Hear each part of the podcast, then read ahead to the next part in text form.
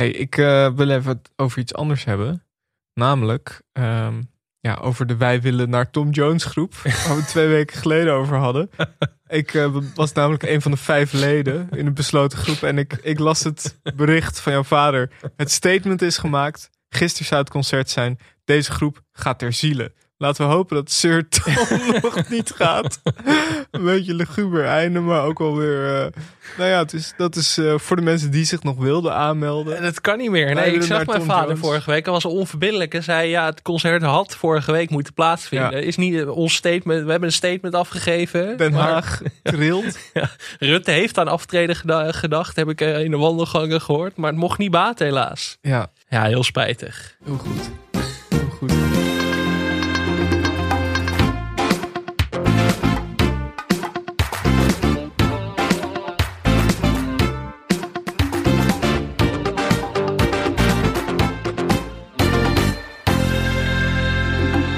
Bij televisie. Je gaat zo luisteren naar ons gesprek met Gidi Heesakkers. Maar eerst doen we zoals altijd even de actualiteit van de week en uh, het nieuws. Ja. Het was een, een redelijk nieuwsluw weekje eigenlijk wel. Mm Arjen Lubach komt natuurlijk met een dagelijks programma volgend jaar. Maandag tot met donderdag. De avondshow. Ja. Originele titel. Toch? Ja. Lang over nagedacht waarschijnlijk. Goed. Eh, het is gewoon, het is wat het is. Het is, het is niet, uh, ook niet moeilijk doen, zeg maar. Het is gewoon Google Translate en je bent er. Dat, dat is wel fijn. Maar uh, een dagelijkse show rond comedy en actualiteit. Tussen Nieuwsuur en Op1. Zie jij dat, heb jij daar zin in? Ja, zeker. Ik vind toch wel dat er op dat vlak... Nou ja, op de NPO zijn wel wat andere satirische programma's. Dit weekend bijvoorbeeld nog een nieuw satirisch programma met Spaanders. Maar ik, ik, ja, ik mis zondag met Lubach toch wel een beetje. Dus ik ben wel blij dat het weer terugkomt. Een beetje, ook wel een beetje het late night gevoel, Daily Show-achtig gevoel. Uh, nog ander nieuws van de week. Martien en Erika Meiland, die willen live in cooking nieuw leven inblazen. Zie je dat zitten? Nee. Nee, ik, sorry. Dat komt ook de boerderij van Dorst, waar Martien ook weer in zat. Gewoon een beetje te veel. Als ik zep, dan zie ik Martien. Dat live en cooking is me te heilig om dat zeg maar nu aan te tasten. Maar wat nou als ze live en cooking zouden doen en zouden verder overal mee stoppen?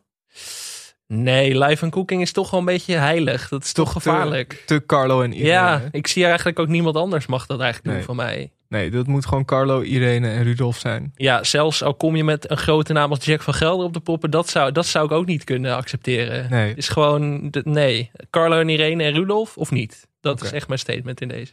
Ik wil ook nog even naar de mediarel van vorige week. Namelijk Ron Brandsteder. Ja. Ik, ik heb de beelden. Ik, het zat me niet lekker, want ik dacht, ik ken die beelden ergens van. Zat ik die beelden nog eens terug te kijken. Nog een keer teruggekeken. Toen dacht ik, ik weet weer waar ik dit van herken. Dit zijn gewoon die beelden van The Irishman. Dat Robert De Niro iemand in elkaar trapt. ja, dat die digitaal verjongd is. Ja, ja, ja. Toen dacht ik, ja, precies dat, gewoon dat... Beetje die stramme knieën. Ja, ja, want hij schopt zo ook niet heftig op zijn, maar het is een beetje zo moeizaam zo. Ja. Ja. Dus dat, dat zo. wil ik nog even kwijt. Ron Brandsteder, toch een beetje de Nederlandse Robert De Niro. Zeker, ja. Ron is, heeft ook geacteerd natuurlijk. Die Vietnam film. Ron is eigenlijk van meer markten thuis dan Robert De Niro. Ik zie Robert De Niro namelijk geen show presenteren op Radio nee. 5. Nee. Dat zie ik hem niet doen. Dat is waar. Hey, eh, wie we wel een show hebben zien presenteren, daar zat natuurlijk iedereen naar te kijken. Ja, nou ja. Half acht. Half acht. Ja, niet iedereen zat te kijken. Maar heb je, heb je het gezien? Ik heb zeker gekeken. Kijk, als je Rion van de Boom in je eerste uitzending hebt, ben je eigenlijk al tv-klassieker. Dat vind ik eigenlijk vals spelen. Johnny wist natuurlijk, die jongens zitten te kijken. Ja. Waar ga ik ze mee paaien? Ja. ja, met Jeroen van de Boom. Ja, dan ben je eigenlijk al binnen. Ik kan nu niet negatief zijn over dit programma. Want als je zo grootheid weet te strikken voor je eerste uitzending, dan, dan ben je gewoon dan ben je binnen. Dan valt er niks meer aan af te dingen. En hij deed natuurlijk Summer Holiday. Dat vind ik altijd leuk. Eigenlijk als Jeroen achter de piano zit, dan is het eigenlijk zijn show. Johnny had niet heel veel meer erover te zeggen, want Jeroen kan elk moment beginnen met zingen en spelen. En hij deed natuurlijk de grote zomerhit. We are going on a summer holiday. No more working for a day or two. Sun and laughter as a summer holiday. To make your dream come true. Lutske, dames en heren. Het is geen Jack. Het is geen Jack. Nee, het is geen Jack. Maar jij zei net al van het is heel leuk dat Jeroen van de Boom soms gewoon uit het niets begint te zingen. En dat Ja. doet hij later ook bij het liedje van Mart Hoogkamer. Ja? Ik ga zwemmen in mijn gardilemmen. Een echte tijger is niet te temmen. Doe je Ik kan met mij alle kanten op, Johnny. En dat hij gewoon, zeg maar, zonder aankondiging meteen helemaal losgaat. Dat is ook een kwaliteit. Nee, precies. Normaal word je als artiest altijd even aangekondigd door de presentator. Maar hier, ja, Jeroen zit achter de piano. Dan kan er van alles Jeroen is zo goed dat hij dat gewoon on the spot kan. Zonder enige waarschuwing. Waar ik ook eh, heel erg om heb gelachen is de opening van donderdag. Guus Hiddink was er. Ja. En Johnny staat natuurlijk altijd... Johnny staat achter de bar helemaal aan het begin. Heeft hij altijd even een gesprekje. En nou, laten we heel even gaan luisteren naar dit gesprek met Guus Hiddink. Want dat was heel goed. Als ik zeg 161 keer, kan je dan bedenken waar ik dat bij bedoel? Zo vaak ben jij bondscoach geweest. Zoveel 161? wedstrijden. 161 Oh, keer. wedstrijden, oh. Ja, ja, ja. Goedenavond, lieve mensen hier in Amsterdam-Oost. Guus had geen idee. Guus, Guus kreeg ook helemaal niet de kans om antwoord te geven. Want Johnny dacht, nee, hij heeft geen idee. We gaan meteen door. Ja, de andere hoogtepuntje vond ik wel. In de eerste uitzending zat ook Henny Huisman aan tafel. Nou weet je dat je goed zit. Maar aan het eind van de aflevering vroeg, eh, vroeg Johnny aan Henny... Mag ik je nog eens terugvragen? Dat hoef je aan Henny natuurlijk nooit te Nee, vragen als het om nee. tv-programma's gaat. Dus dat- Nou, Henny zat deze week. Die had een goede week. Zo. Want hij zat ook bij het andere nieuwe SBS-programma, The Wheel. The Wheel met eh, Rob Kemps. Nou, je moet eh, bedenken, je hebt... Het, is ook, het is veel te ingewikkeld om uit te leggen. Zeven BN'ers, die zitten in een soort van vliegende schotels... en die gaan de hele tijd rond. Dan moeten ze ook heel enthousiast gaan klappen en zo. Rob Kemps staat in het midden. Daaronder zitten drie, tussen aanhalingstekens, gewone mensen. Nou, dan gaat er één iemand naar boven, komt gedraaid. Eh, nou ja, dan alle BN'ers hebben een eigen categorie. Dan wordt er iemand goud als er een vraag komt. Een van de BN'ers wordt goud, want het is dan degene die heel goed is. De ander wordt rood. Nou ja, dan moet je natuurlijk. Het is de bedoeling dat je op goud komt, niet op rood of op een van de mensen ertussen. Nou, dan komt er een vraag. Eh, Rob Kemps loopt er tijd tussendoor als een soort goochelaar met zijn handen tegen elkaar geklemd. En die roept dan iets. En dan is er één vraag en dan ben je al tien minuten verder. Ja, het was eh, inderdaad om het, om het technisch te begrijpen... had je ook bijna een, een, wiskundige formule Ik nodig. heb het ook niet helemaal afgekeken, want ik vond het echt te lang en dan kon de reclames niet doorspoelen. Ja, maar wel iconisch deelnemersveld. Bert van Leeuwen was de gast. Ja. Dan, dan zijn wij eigenlijk al binnen natuurlijk. Dan, Zag er dan stoer heb je uit. ons. Ja, Bert eh, ja, kwam er het beste uit van iedereen. Ja, ja, Bert zag er goed uit. Moet gezegd worden. Frank Kenner- Evenblij oogt een beetje verdwaald. Die, Ja. die straalde in alles uit. Wat doe ik hier? Ik had ook het idee dat hij ook een beetje dacht van... hoe werkt dit allemaal met die Hmm. draaischijven? Maar het was een soort continue kermisattractie. Want het draaide rond en dan zaten ze ook de hele tijd zo mee te klappen met muziek, weet je Ja, wel. en En die, die close-ups. Nog even om het deelnemersveld compleet te maken. Bobby Eden, eh, Barbara Papa, René Vroger, Jack Ploy. Jack Ploy. En natuurlijk half mens, half tv-programma Samantha Steenwijk. Ik- eigenlijk geen programma waar zij niet in heeft gezeten. Dat is heel raar. Die was er ook ineens. Ik mis haar origin story. Zeg maar, zij zit in elk programma, maar ik heb haar hele ontstaansgeschiedenis zeg maar, gemist. Nou ja, ze heeft meegedaan aan een talentenjacht, voor zover ik weet. En toen opeens eh, zat ze in elk programma. Kwaliteit. Dus Maar- eigenlijk de kortste weg naar een tv-carrière is toch een talentenjacht. Ja, maar zij is wel zo iemand die altijd levert. Ja, zeker. Net als, eh, net als een Frank Evenblij of een René Vroger. Je weet gewoon wat je krijgt. Het wordt gezellig. Er wordt heel veel gelachen in het programma. En ehm, kijk, ik hou van Rob Kemps. Hij hield zich niet in. Met, eh, het was wel een beetje. Het was heel erg zo de hele tijd. en de hele tijd had je het idee dat hij ging zeggen: Sensation White, hey, laat je likken. Weet je wel, dat, dat, dat bleef nog maar uit. Maar Ja, wij kregen via Twitter ook de vraag van Nick of Rob Kemps degene is die de Lucky TV filmpjes van Freek Vonk inspreekt. dat is een uitstekende observatie, ja. En er was nog een andere vraag van een stuimig weertje. Die vroeg zich af hoe dat kandidatenwiel mechanisch naar boven gaat. Want dat is heel gek. Je ziet dus die drie mensen zitten in een soort rondje. Ja, En dan opeens gaan ze, schakelen ze naar boven. En dan zit er opeens één iemand in het midden. Maar in het midden is helemaal geen stoel. Dus dat moeten verschillende shots zijn. ja. Dus die shots van die kandidaten die moeten eerder opgenomen zijn. Dat die gewoon in ja, die, die, die vliegende schotels zitten. En helemaal enthousiast moeten doen. En dan daarna word je in een stoel geplant. Hier worden wij gemanipuleerd als kijker. Dat kan niet Ja. anders. Ik denk, zo'n lang programma. En dan krijgen we dat proces niet te zien. Ja, dat Nee. is juist waar ik benieuwd naar ben. Moeten, maar goede kijkcijfers. Ik bedoel, Rob Zeker. stond eh, in de kijkcijferlijst eh, twee plaatsen boven chansons vriend Matthijs van Nieuwkerk. Ja, dus, ja. eh, Nou ja, dat is toch een onderlinge De strijdstrijd. leerling neemt het over van de meester. Ik vond het trouwens ook, iedereen had een eigen categorie. Eh, Bobby Eden had haken, Bert van Leeuwen had televisie. Moeten we misschien toch een keer gaan uitnodigen. Ja, Maar René Vroger had gewoon toppers. Hij, hij is zelf van de toppers. Waarin heeft Dat ook, niet. makkelijk de categorie tv had kunnen krijgen Tuurlijk, natuurlijk. tuurlijk. Maar Ja, dat vond ik ook wel komisch. Ga jij weer, weer kijken volgende week? Ik, ik wil nog wel een kans geven, maar ik vond het vooral echt lang. Ja. Veel, sowieso veel lange tv-programma's laten. Ik had, dat had ik dus ook bij, om nog even terug te komen op Hulf 8. Mhm. Maar eh, ik, wil, ik wil het programma de televisie aanmoediging award geven. Oké. Ik, eh, ik heb er nou wel met plezier naar gekeken. Kijk, alle talkshows zijn een beetje hetzelfde geworden. En Johnny is in ieder geval... Je weet dat het gezellig gaat zijn. En dat het programma pretendeert ook niet meer te zijn Nee, dan dat. ik en ben dat ook- vind ik er goed aan. Ik ben ook blij dat Johnny niet over eh, Afghanistan of de formatie gaat praten. Het, eh, is echt entertainment, veel sport. Veel grote televisiespelers natuurlijk Ja, ook. veel, veel muziek, veel gezelligheid. Ja, en dat vind ik fijn. Daar had ik wel behoefte aan. Ik vind wel een uur dan wel lang. Had ook wel een half uurtje gekund. Ja. Tot acht uur. Waar ik ook behoefte aan had, zonder dat ik het wist, was Ad Visser met pilotenbril en een hele grote eh, pet op bij op 1. en ik dacht eerst even van, nou, wat, heeft hij een oogoperatie gehad of wat is er? Maar Ad was thuis op zijn bril gaan zitten en had geen reservebril meer. En ja, zonder, ja, had dus wel een zonnebril op sterkte en zonder die bril zag hij niks.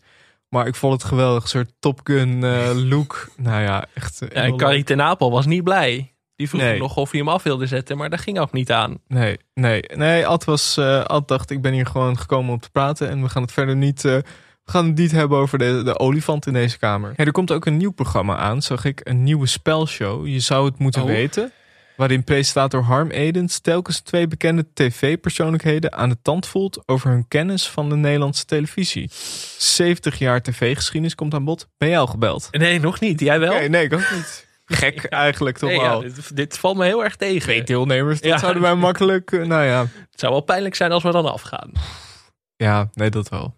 Ja, misschien is het beter. Misschien is het inderdaad beter. Maar wel leuk. Harm Edens vind ik altijd goed. Doet natuurlijk niet super veel tv-programma's, behalve dit was nieuw. Ik ben heel benieuwd in ieder geval. Dat, gaan we naar kijken. Heb jij naar Spaanders nog gekeken? Je had het er net al even Eh, over. ja, ja, heb ik naar gekeken. Ik hoor een zware zucht. Wat vond je ervan? De Carolinocratie. Is, eh, het, het, het houdt niet op. Want we hadden het net al over Boerderij van Dorst. Ja, Die dook daar ook weer op. ja. Caroline van der Plas. Nou ja, dit, ik heb hier wel eventjes eh, iets wat hier aan, aan verbonden is eigenlijk. Mhm. Namelijk het formatje van de week. Oké. Ik zag Caroline van der Plas ook bij Boerderij van Dorst. En toen dacht ik, we zien altijd politici die iets moeten doen met BN'ers. Maar eh, waarom draaien we dat niet om? Dus een BN'er die een politieke partij moet oprichten. En dat dan als een soort real-life soap.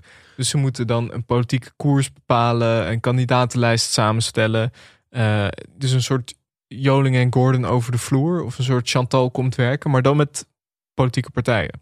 Dus ik zat te, dijk- eh, eh, te denken, de lijst Heukenrot Ja, ja, ja. met Gordon of Partij van der Meij met Kim Lian van der Meij. Dat en dan kun je gewoon verschillende mensen. Ik bedoel, we hebben toch al zoveel politieke partijen. Ik ben benieuwd. Dat klinkt leuker dan Caroline van der Plas in elk programma. Dus, Ja. Eh, nee, goed idee. Ik vond Spaanders verder eh, een beetje wennen. Ik vond Patrick Lodiers eigenlijk de leukste factor van het geheel. Het was wel kopspijkers. Vond je? Ja, ik dacht al, waar deed het me nou aan denken? Maar eh, nu maakt het ineens sens. Ja, het was, het was kopspijkers was terug. En eh, een soort van eh, CGI van Jack van Gelder. Het doodgeslagen biertje was weer terug. Het kopspijkers cabaret was weer terug. Maar ik vond het wel leuk dat... Ik, ik was er overigens niet zo eh, negatief over. Hoor. Ik heb me echt goed vermaakt. Maar ik vond het wel leuk dat het cabaret ook vrij jong was. Veel jonge talenten. eh Andries Toenroe, Yvonne van der Erebeemt, ehm, Nabil. Het is best wel jonge, leuke mensen. Ja, ik ga dit wel nog een kans geven. Het is niet, het is nu, ik, ik was een beetje bevoordeeld door Caroline. Dat, eh, dat moet gezegd worden. Ja, ja. Ik heb geen ruzie van de week deze week. Oké. Het was een beetje eh, schrapen. Ja, Ja, je, je moet dat ook niet gaan forceren. nee, er, mo- er moest even wat leuks komen. Eh, maar om af te sluiten wil ik de mensen dan toch eventjes nog een blokje GTST meegeven. Heb je weer gekeken? Ik heb niet gekeken. Ik ga wel weer kijken, want Helene van Rooyen gaat een gastrol spelen. Nee. Ja, acteerdebuut. Brilboei baby. Nee, maar ik zag wel op televisie weer komende week in GTST fatalistische Fata Morgana's en de schroothoopstrijd. Dus dat Fantastisch. belooft wat. Ik kom hier volgende week op terug. Klinkt heel goed. Tot slot nog even de eh, luisteraarspost. Eh Marieke Dwarswaard die vroeg zich af, samen met Jess van Ostade, hoe het kan dat we nog geen aflevering van Ik Vertrek hebben. Goeie Weet ik vraag. ook niet. Ja. ik ook niet. Nee. Nee, dat moeten we maar een keer doen. Maar dat is ook wel zo'n programma. Net als een eh, De Wereld Draait Door of Heel Holland Bakt. Ook alweer zo groot dat je er echt wel een goede aanleiding voor moet hebben. Vind ik. Ja, Dus, eh, maar die komt zeker nog. eh, Het is wel een persoonlijke favoriet. Eh Ed Jonge Jonga zei via Twitter als suggestie voor een docu over waar we het vorige week over hadden, over voetbaldocumentaires. En voortbordurend op Snijder, volg hem bij zijn amateurclub. Dus het lijkt me echt een topshow. Scheidsrechters uitschelden, zuipavondjes, bestuurs, bestuursperikelen, et cetera. Vind ik echt een goed plan. ik ben Sneijder in. Utrecht? Ja, Hadden we natuurlijk eigenlijk al een paar jaar eerder moeten doen toen hij op die auto zat. Wil je dat ook? Oh, er zijn allemaal kinderen hier. God, het lijkt wel, het lijkt wel praatjesmakers. Ik hoor Ja, allemaal God. kinderstemmen. Jochem van Gelder, waar ben je? Nou, eh, in ieder geval, Tim via Twitter die stuurde ons een foto van de Mazenreeuwenbrug en vroeg zich af of dit toevallig naar jouw overgrootvader is vernoemd. Nee? Nee, dat denken we. Hebben mensen, want er was namelijk deze Masreelbrug in Enkhuizen. En dat was dan altijd de standaardvraag. Is dat van jouw familie? Maar dat is voor zover ik weet niet het geval. Oké, oké. En eh, luisteraar Sebastiaan de Bie stuurde... Heren, ik weet niet of hier een award voor is... maar ik zag net Steve Kuipers fietsen. Ja, ja, ja, dat had ik natuurlijk in de eerste aflevering. Ja. Vlak voordat wij begonnen aan dit avontuur, zag ik Steve Kuipers. Het is geen award, het is wel een klavertje 4. Ja, het is toch onze, eh, onze geluksbrenger. Ja. Onze engel. Beschermengel. En eh, Oscar Smit stuurde ons heerlijke podcast. Kijk, dat, ja, dat compliment had ik natuurlijk weg kunnen laten, maar heb ik niet voor gekozen. gezegd, ja. Eh, maar hij zei ook, kunnen jullie het misschien ook eens hebben over Vis TV? Heerlijk programma. Oké. Ja, dat is heel goed. Ja, dat gaan we doen. Mensen op karpers ziet eh, vissen en zo. Heel leuk. Ehm, en we hebben nog een nieuwe vriend van de show, namelijk Wes. Welkom Wes. En we hebben ook eh, ja, toch wel legende van de show, Charlotte Werkman. Dit weekend eh, heb ik Ja. haar ontmoet. Ze was een beetje teleurgesteld dat ze maar zo kort werd genoemd bij vriend van de show. Nou, bij Dus, deze... Bij deze, Charlotte, welkom. Eh, leuk dat je er bent. En eh, nou, dan gaan we nu luisteren naar het gesprek met Gidi Heesakkers. Als ik vragen stel, zeg maar, ge- geef jij echt maar heel kort antwoord. Dan stopt het gesprek ook. Snap je wat ik bedoel? Ik snap. Dus dan loopt het vast. Een paar uur en vele goed bedoelde pogingen van Shirley later is het nog altijd angstig stil. Zo stil wel. Dat is toch ongelooflijk, man. Het is gewoon in een, een trieste. Het lijkt alsof je niks wil weten van me. Yvonne vindt Robert een leuke vent hoor, maar als ze gaat sporten hoeft van haar niet zo. Jouw fietstochten. Ik zie mezelf dat niet heel vaak doen. Vind, zou je dat erg vinden? Ik zoek een nieuwe vrouw. En als hij dan ook nog die dingen doet die ik ook graag doe, nou, dan is het gewoon een uh, appeltje eitje. Dit is Lang Leven de Liefde. Wat maakt dat de wereld draait? Wat maakt dat de dagen van goud zijn? Wat schrijft ieder lied? De mooiste verhalen. Lang leven de liefde, de liefde is vrij. Ik ga steeds meer naar mijn zin met je. Is dat zo? Oh, een feest. Tegenover mij zit een journalist en recensent. Ze schreef in het verleden voor onder meer Vice en werkt nu bij de Volkskrant, waar ze voornamelijk schrijft over media en cultuur.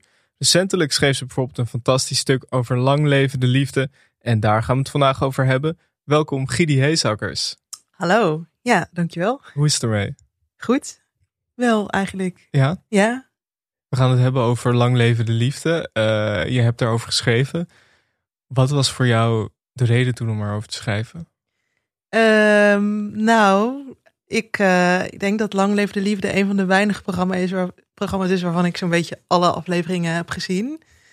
En ehm, ja, daar viel mij één ding op eh, aan dat programma. Nou, wel meer dingen trouwens. Maar een van de dingen die mij opvielen was dat eh, heel veel vrouwen in dat programma beginnen over het woord tegengas. Die willen tegengas van een man. En dat, nou, dat is maar een van de vele bingo kaart clichés die in het programma eh, aan de orde komen. Maar het leek mij wel leuk om dat een keer helemaal uit te pluizen. Dus dat heb ik toen gedaan. En daar heb ik een stuk over geschreven. En kijken jullie nu nog steeds naar? Nou, wel iets minder. Dat gebeurt vaak. Als ik een stuk heb geschreven over een, eh, een tv-programma waarvoor ik dus heel veel afleveringen heb gezien, dan heb ik daarna ineens iets minder veel enthousiasme om het te blijven volgen. Maar er is nu net een nieuw seizoen begonnen en dat begon met een eh, vrij spectaculaire tongzoen. Ja. En toen heb ik, kon ik natuurlijk de verleiding niet weerstaan om eh, meteen te gaan kijken. Je hebt ook vandaag een stuk gepubliceerd, of tenminste dat is gepubliceerd over chocolade. Mhm. Dus heb je daar ook alles van gekeken? Nee, nee. Dat zal jou niet verbazen, denk ik. Ik heb natuurlijk wel naar het programma gekeken, maar ik Ja. heb zeker niet alle afleveringen. Nou, het waren niet eens veel afleveringen. Ik had prima zes afleveringen kunnen kijken, maar ik heb het niet gedaan. Oké. Ik denk dat je na één aflevering van Chocolade ook wel een indruk hebt, toch? Van, Het van de concept is wel Ja. snel duidelijk. Ja. Ja, nee, Ja.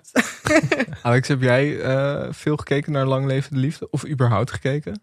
Ja, zeker. Ja, nee, het begon ooit dat ik... ehm, ik weet niet of het de Wereld Door was of een ander programma. Misschien de M of zo. Dat ik dat fragment voorbij is gekomen van de Kaasblokjesman. Ja. Dat is natuurlijk een klassieker in het programma. En toen dacht ik, wat, wat is dit voor programma? Dat, dit hier wil ik weer van zien. En toen ben ik gewoon heel veel gaan bingen. En je, je moet heel snel denken aan First Dates. Er zijn natuurlijk best wel veel parallellen. Maar ik vind dit eigenlijk lekkerder wegkijken dan First Dates. Waarom is dat?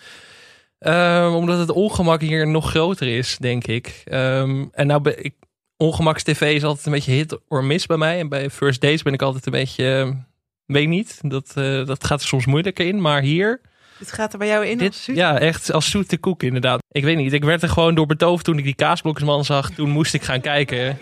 Misschien een klein stukje kaas uit het vuistje. Lekker? hè? Ja, penalty. Hij krijgt een penalty te nemen. Oké. Kijken. Nee. Ga je niet kijken dan? Nee, ik ben even bezig. Ja, maar dit is zo godvergevens belangrijk, kind. Nou, er geen reet van. Je kijkt Zit er nou niet te naar. mopperen? Je kijkt er niet naar. Je kunt me toch niet dwingen? Zou jij straks daar een paar stukjes kaas aan willen snijden? Waarom? Kun je zelf ook? Ja, ja. In de pauze kun je dat toch ja, zelf maar ik doen? moet je luisteren, lieve schat. Zometeen komen die jongens, die gaan erover praten, eventjes. Ja, maar dan kun je maar toch kort- luisteren? Nou, dat vind ik allemaal niks hoor. Dat vind ik niks. Gewoon als iemand het vraagt, hebt een stukjes kaas. Het is gewoon een paar stukjes kaas. Nou ja, goed, dan praten we daar niet over. Dan doe ik het zelf. Is de eerste helft al afgelopen? Ik versta er geen moer van. Eh, waar is het bestek ook weer te vinden? Het bestek? Ik zal het echt niet weten hoor. Godverdomme nog wat doen. Daar ja. Daar? Bovenla of zo, hè? Ook niet? Ja. Godver. Leren keuken zeg. Kijk eens, bitteschön. Nee, dank je. Ook niet? Nee, dat We zei ik toch. we zullen een stukje kaas nemen. Ja, jij hebt daar zin in. Dat doen we lekker. Nee, dat vind ik een beetje raar. Dan snij ik het ook voor jou af en dan zeg je nou, ik heb nou geen zin. Nee, ik heb Nou, echt geen zin. Dat vind ik merkwaardig allemaal. Misschien is het goed om eerst even uit te leggen wat het programma is Ja. voor de mensen die het niet kennen. Eh Lang Leven de Liefde is een Nederlands televisieprogramma dat wordt uitgezonden eh, door SBS 6. In het programma verblijven twee onbekende kandidaten 24 uur met elkaar samen in hun huis om te daten. Als de eerste 24 uur in het huis erop zit, dan moeten de kandidaten samen bepalen, of eigenlijk afzonderlijk bepalen, of ze hun verblijf met 24 uur willen verlengen. En het wordt opgenomen inderdaad in de villa, eh, de oude villa van het televisieprogramma De Gouden Kooi. Dat helpt ook wel, Dat denk ik. begint met mijn al goed, Ja. Ja, ja. En het is eigenlijk ook eh, bij die villa kan je allerlei dingen doen. Dus je kan er bijvoorbeeld een hele grote Nou ja. autoband. Nee, maar je kan daar buiten. Je hebt, je hebt een grasveld, dan kan je bijvoorbeeld hele grote autobanden neerleggen en die met je date gaan gooien. Of je kan gaan midget Of golfen. je kan zo'n opblaasbaar Simo worstelpak aantrekken en dan dat gaan doen met elkaar. Ja. En Ja. we gaan het vandaag hebben over eh, aflevering 200 uit seizoen 2. Dat zegt veel over hoeveel afleveringen er gemaakt worden. ja. En deze aflevering kan je kennen door de vrij rampzalige date van Jacco en Shirley. ja, jullie vroegen mij een aflevering te kiezen, maar dat is eigenlijk niet te doen. Want er zijn Nee. zoveel. En dus, ja, ik ben natuurlijk nu verleid geraakt om een totale misser uit te kiezen. Maar ja, ik zou natuurlijk ook een hele hartverwarmende aflevering hebben kunnen kiezen. Want wat ik zelf. Kijk, jij noemde net al het ongemak van het programma, wat heel leuk is. Maar ik vind het toch ook wel heel prettig dat het af en toe gewoon echt wel leidt tot liefde. Meer dan first dates bijvoorbeeld. Maar toch heb ik heel weinig afleveringen. Misschien ligt dat aan mij. Afleveringen gezien waar het goed gaat. Want ze zitten in de 20. En die zijn er mij. natuurlijk ook wel een stuk minder, maar die zijn er wel. weinig, ja. Maar het zijn er een stuk of 20 volgens mij. Kon Nee, ik meer. Ja, meer. Toen ik dat stuk schreef, heb ik contact gezocht met de producent, met Talpa. En gevraagd hoeveel succesvolle matches er waren. En op dat moment, en wanneer was dat? Volgens mij dit voorjaar, waren er 51 matches. Oh, wauw. Oké. Oh, dat en ik best geloof veel. dat het bij First Dates echt een stuk lager ligt. Echt sowieso een stuk lager ligt. Ik heb dat aantal even niet paraat, maar dat was wel echt veel minder. Ja, First Days hebben wij het natuurlijk eerder over gehad. En dat, eh, dat waren echt heel weinig. Daar schrok ik ook Ja, wel van. uit mijn hoofd, Mhm. ik dacht maar vijf. Of Ja, echt minder dan 10 sowieso. Ja. dat, Ja. Maar bij first dates, dates is het ook altijd wel een beetje. Ik heb vaak het idee dat mensen zich er ook makkelijk vanaf willen maken.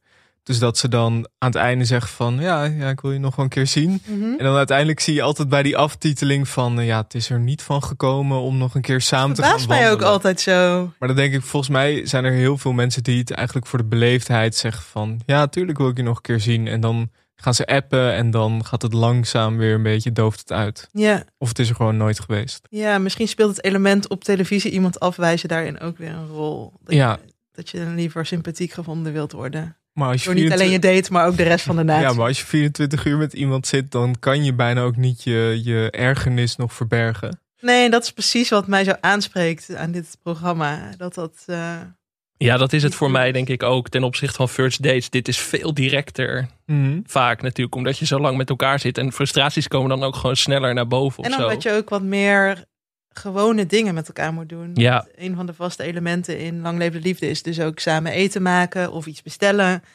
Meestal gewoon wel zelf iets maken. Want ja, wat moet je in godsnaam 24 uur met elkaar doen? Ja, dan ga je toch ook maar eventjes een keer koken. En een boodschappenlijstje maken. Maar dat zijn zulke gewone dingen, denk ik, die je nu niet zo vaak doet met een eh, eerste date. Dat, het, dat die kleine ergernisjes en dingen die je opvallen aan de ander meteen aan de oppervlakte komen. Ja, het is denk ik ook dat eh, inderdaad dat soort dingen zoals het maken van een boodschappenlijstje, dat dat eigenlijk ook wel heel veel zegt over iemands karakter. Want Zeker, vaak ja. zie je dat een man dan zegt, ja, ik, ik weet het niet. ik Maakt weet mij het niet uit. En dan zie je de vrouw vaak al een beetje kijken van, oh, oh nee, heb je weer zo'n man die, die niet weet wat hij wil of zo. Ja, want het zijn ook juist de dingen in dit programma die niet per se over daten gaan. Of niet per Hmm. se gaan over liefde, die ik soms heel grappig vind. Dus dan dat iemand per se echt in zijn hoofd heeft gehaald van ik wil per se pasta carbo- carbonara maken omdat ik het supergoed kan. En dan, ga, dan komt dat recept. En dan maakt diegene dat met een pot van die, van die carbonara saus, weet je wel? Wat echt natuurlijk not done is. En dan, ja, dat vind ik dan echt ook heel grappig. Dat diegene dat dan per se wil, dat hij dat zo goed kan. En dan maakt hij gewoon een totale farce van een pasta carbonara klaar. Ja, dat, daar kan ik ook wel heel erg van genieten. In deze aflevering, aflevering 200, zien we eh, drie dates. Namelijk Robert en Yvonne, eh, Melvin en Senegai. Die zie je eigenlijk, ja, dat, je ziet eigenlijk het einde van hun date. Want het loopt vaak over op meerdere eh, dagen. En dus Jacco en Shirley. Ik vond het begin hiervan al heel leuk dat eh, Robert, die, die was gescheiden, hij was 71. En daar baalde hij van als een stier, zei hij. Ja, dat vond ik ook heel leuk dat hij dat zei. dat had ik nog nooit iemand horen zeggen. Nee, en hij ha- had voor zijn date, Yvonne, had hij eigenlijk een soort puzzel gemaakt. En zij moest dan zijn naam in de goede volgorde zeggen. En dan zat hij boven te wachten totdat, ze, totdat hij zijn, of zij eh, zijn naam riep. Ja. Ja, ik vond, het alweer, ik vond het alweer zo leuk dat ik dacht, ja, hij zat daar gewoon boven met die bos roos. Het was ook een moment van misschien een minuutje of zo. Ja, Robert, ja, hoeveel kan je ervan maken? ik vond het Ja, zo- heerlijk. Ja. ze noemden hem ook eerst Roberto, toch? Of wat, Ja, en, eh, en hij noemde haar toch ook Jolanda? Of niet? Ja, Was- Ja, klopt. Ja, Ja, ik- ja. heel verontwaardigd. Ik heet helemaal geen Jolanda. Dat En is toen, wel... Maar weet je hoe ik wel heette? Toen zei hij wel meteen, ja, Yvonne. Ja, ja. Dat was, of Yvonne, ja. Deze man wilde zo graag sporten eigenlijk. Hij zocht vooral volgens mij een sportmaatje de hele tijd. Daar kwam ja, een fietsvriendin. Ja, Ja. Ik, ik, snap, ik snap Yvonne ook wel. Want die had gewoon ingevuld van ja, ik hou wel van wandelen en een beetje fietsen. Ja. Zij denkt, ja, ik ben 70. eh maar deed ze ook in de 70. Maar hij was echt een, echt een, een veelvraat in alles. Zei Hij bleef er ook maar over door. Hij Ja. kon Ja. niet geloven dat iemand die daar toch redelijk sportief uitzag... niet bereid was om met hem en een lange fietstocht te doen. Ik, vind- maar dat, dat vind ik hier ook wel leuk aan, is dat ehm, ook weer met het verschil met first dates, is dat het bij first dates is het vaak gewoon het klikt niet echt. Mhm. Er zijn nooit hele grote verschillen, maar omdat ze zo lang op elkaar zitten, merk je gewoon, ja, er was ook eh, bij die Melvin en Senegai, zij was heel spiritueel Ja. en hij totaal niet. Maar dat is voor haar was spiritualiteit eigenlijk een heel groot onderdeel in haar leven. Dus eigenlijk kon je van tevoren al uittekenen van dit gaat hem niet worden.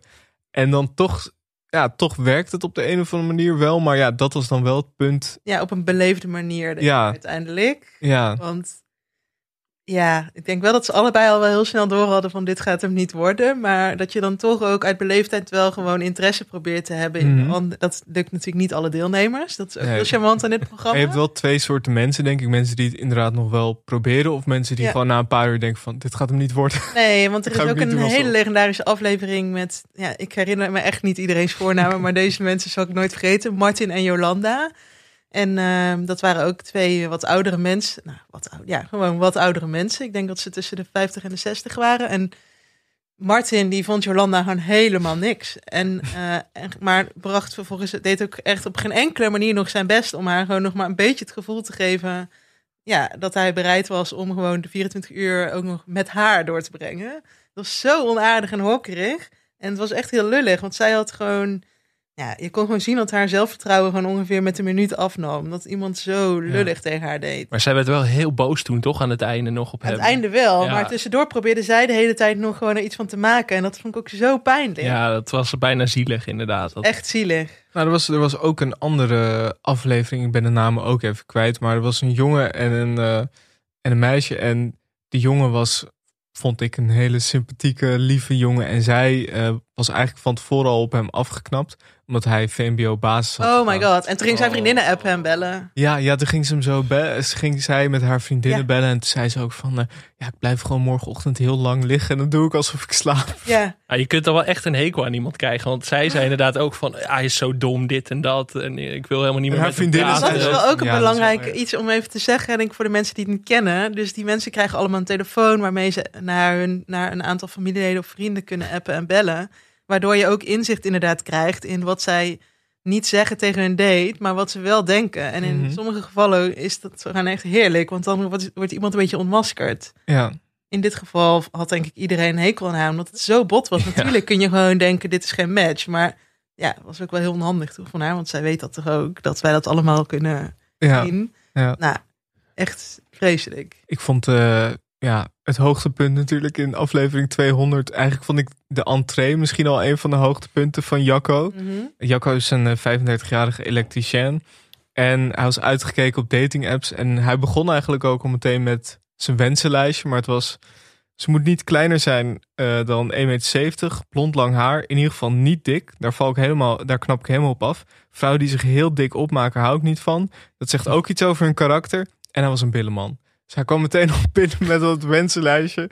en Shirley eh, ja, zocht iemand die betrouwbaar, eh, eerlijk en respectvol is. En een beetje een stoere kerel. Ja, ik vond sowieso bij de, je, eigenlijk wist je daar al dat het mis ging gaan, zou Ja, gaan. het waren wel twee Limburgers. Hè? Ze konden wel eh, elkaar daar in elk geval, in elk geval tien seconden in vinden. Ja. binnenkwamen. maar had iemand ook Fly meegenomen, uiteraard. Ja, veel langer ging de connectie ook niet dan 10 seconden. Nee, en in Lang Leefde Liefde geven ze elkaar ook over het, over het algemeen altijd een cadeautje bij binnenkomst. Of een kaart, waar dan altijd lieve onbekende komma op staat. En dan begint er een verhaal over... Ik hoop dat je net zo wil... Jacco, Jacco schreef volgens mij iets van... Ik hoop dat je je net zo gaat openstellen als ik. Of zoiets. ja, ja. Ja, wat natuurlijk met de kennis van nu... eh, Hij gaf ook zo'n zo'n Rumach-kaart waarop stond...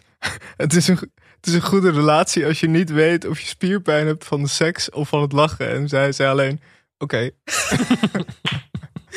ja, dat was mooi. Maar hij zei ook nog toen, toen zij binnenkwam, toen riep hij ook nog... Jezus, de kaarten zijn goed geschud. Ja, Nou, dat was echt een jinx. ja dat klopt. Ja, hij was wel gewoon dus blij met wat hij zag. ja, Het Ja. begon best goed voor Jacco, Ja. we maar zeggen. Ja. Maar het ging, al, eh, het ging al gauw helemaal fout. Want eigenlijk toen de fly... De fly was nog niet op of het was eigenlijk al stil. En toen gaf hij een hele lange knipoog. Ja. Die, die heel lang aanhield. En toen zei hij, flirten. Vind ik wel leuk. Vlichten. Ja, flirten. Ja. maar de hele tijd van dit soort gesprekken die dan, dan, dan vroeg zij wat aan hem. En dan kwam ze niet verder, dan kwam hij vaak niet verder dan één woord. Weet je wel, Ja, zij vroeg op een gegeven moment, wat zoek je aan een relatie? Knus. Ja. Dat was dan zijn Ja. reactie. Ja, en dat is wel iets wat zij vervolgens bespreekbaar maken. Ja. Van, nou, ik vraag jou dingen, maar jouw antwoorden zijn zo kort. Ja. En er komt eigenlijk niet echt een gesprek eh, tussen ons tot stand. Mhm. Ja, dat was natuurlijk heel moeilijk. En eh, hij was zich daar ook wel van bewust. Alleen wist ook niet hoe hij het moest oplossen. Maar dat was volgens mij ook wel een beetje het kantelpunt. Dat zij dat bespreekbaar maakte. Mhm. En toen had hij ook zoiets van, oh shit, dit Ja. gaat helemaal fout. Want hij was daarvoor was hij nog wel enthousiast. Had het over die zwoele ogen van je. En hij nodigde haar uit op de bank. En Mhm. toen ze dat eigenlijk had gezegd, zag je hem ook een beetje denken van, Dit gaat Shit. niet goed. het gaat minder goed dan ik misschien in mijn hoofd heb. Precies. Ja, en dat vind ik is ook een heel interessant element aan Lang Leef de Liefde. Dat de neiging van de daters bestaat om de date zelf heel erg te analyseren. Zo, en ik weet ja. niet of ze daartoe aangemoedigd worden door de regie. Maar ja, ik weet niet of jullie ooit een date hebben gehad waarbij iemand vraagt als je binnenkomt na een seconde. En wat eh, vind je ervan? Eh, ben ik wat je had verwacht? Het is allemaal ook zo. Ja, sowieso dat live Hoe vind jij het tot nu van toe je gaan? date, inderdaad. Hoe dat vind is- jij het er niet toe gaan? Stel dat iemand dat ooit aan mij vraagt tijdens een date, dan moet ik echt vertrekken. Denk ik. Maar dat, dat vond ik ook zo gek. Want bij, Kan alleen niet in lang leven Ja. liefde. nee. bij first dates heb je heel veel van die... Het is eigenlijk altijd een beetje hetzelfde. Iemand komt binnen en dan is het... eh, Nou, waar kom je vandaan? Mhm. Wat doe je? Dan komt Sergio en dan hebben ze wel altijd, altijd wel een beetje... Maar hier was het... Er lijkt helemaal niet een soort van vaste openingsvraag. Mensen... Ja, je krijgt het cadeautje en dan moeten mensen Nou, ze, meteen gaan zeggen wel, improviseren. nou, maar ze zeggen natuurlijk wel vaak... eh, ben je ook zo zenuwachtig? Ja, dat wel. Ik vind de begroeting ook altijd leuk. Daarin herken je ook vaak wel welke kant het op gaat. Sommige mensen zijn meteen heel intiem, weet je wel. Die beginnen Ja. meteen. En sommige Ja. mensen zijn toch een beetje, een beetje afstandelijk. Van hoe, hoe niet, niet te dichtbij komen en zo. Daar zie je vaak al een beetje welke kant het op gaat. Ja. Ja. En of er iets van aantrekkingskracht is. Precies. Maar het valt me ook wel vaak op dat er, een, dat er mensen zijn... die eh, hun deelname aan Lang Leven de Liefde lijken te beschouwen... als de laatste kans op Ja. liefde. Mhm. En ja, dat is soms ook wel een beetje treurig of zo. Dat ze het snel genoegen nemen met wat ze krijgen... en dat dat hem ook moet worden of zo. Ik weet niet Ja. of jullie dat ook wel eens is opgevallen... maar er zijn... Ja, je ziet ook wel gewoon veel terug van hoe mensen nou zijn gevormd in hun liefdesleven. En dat, Nou, dat zei Jack al volgens mij ook. Van op dating apps ben ik waarschijnlijk nummer 20 op de lijst. Als er één ding niet bevalt, dan word ik gewoon weer verwijderd of zo. Daar Ja. zat natuurlijk ook al wel iets, Ja, toch een beetje iets zieligs in al. Dat je Ja. toch voor hem ook wel wat ging voelen. Ja. Ondanks een, eh, Ik, ik heb een gek genoeg, heb ik juist bij de jongere mensen heb ik dat gevoel meer dan bij de oudere mensen. Terwijl je het natuurlijk andersom zou verwachten. Mhm. Maar bijvoorbeeld bij die eh, Robert en Yvonne had ik dat helemaal niet. Die hadden natuurlijk wel. Ja, bij hen had je zoiets van ze hebben echt zin om te daten. En bij Ja. veel jongeren die lijkt het bijna een soort moedje te vinden. ja, misschien is dat wel zo. Is dat dan echt een dating app tijdperk? Of zou dat mensen dat- die niet mee kunnen op een dating app gewoon reddeloos verloren zijn of zo? Ja, dat, ik, ik heb wel een beetje het idee dat die dating app voor veel mensen dat ze dat echt dat ze daar helemaal klaar mee zijn. En misschien Ja, dat, dat denk ik ook. als je op een bepaalde leeftijd, bijvoorbeeld boven de 70 bent, dat je dat sowieso niet zo snel eh, doet. Dus dat je dan ook minder teleurstellingen, want dat, dat, viel me, ja, dat viel me eigenlijk bij heel lang leven de liefde op. Dat zoveel mensen meteen beginnen over hun teleurstellingen Mhm. op eh, dating apps. Ja, ik denk ook wel dat het programma gebaat is bij al die teleurstellingen op dating apps. En ook wel door, bij het feit dat mensen uiteindelijk, denk ik, ik denk dat heel veel mensen het eigenlijk heel leuk zouden vinden om iemand in het echte leven te ontmoeten. Maar het cliché van iemand in de supermarkt aanspreken, ja, dat is ook eh, voor veel mensen een brug te ver. Of gewoon iets wat niet zo vaak.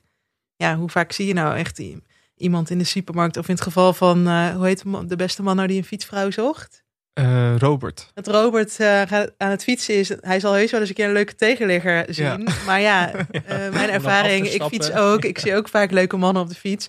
Maar over het algemeen fietsen ze dan voorbij. Dus dan ga je er ook niet als een stalker achteraan. Maar ik denk dat Robert die ervaring ook wel heeft. En dan is het toch handiger om ergens te gaan zitten... waar je hopelijk een fietsvrouw krij- krijgt uitgeserveerd. Ja, had, had wel een fietsmaatje, Ja, Ellen, maar dat was niet romantisch. Nee, het was niet romantisch. Maar Yvonne had ook al een week zoiets van, ja, ga, ga maar met haar Ja, fietsen. maar Yvonne dacht eerst ook dat, eh, dat het de dochter was. Toen, Ja, zij, ja. Hij belde toen op een gegeven moment met zijn fietsmaatje. En toen dacht, ze- dacht zij dat dat dus de dochter van Robert was. Ja. Ja.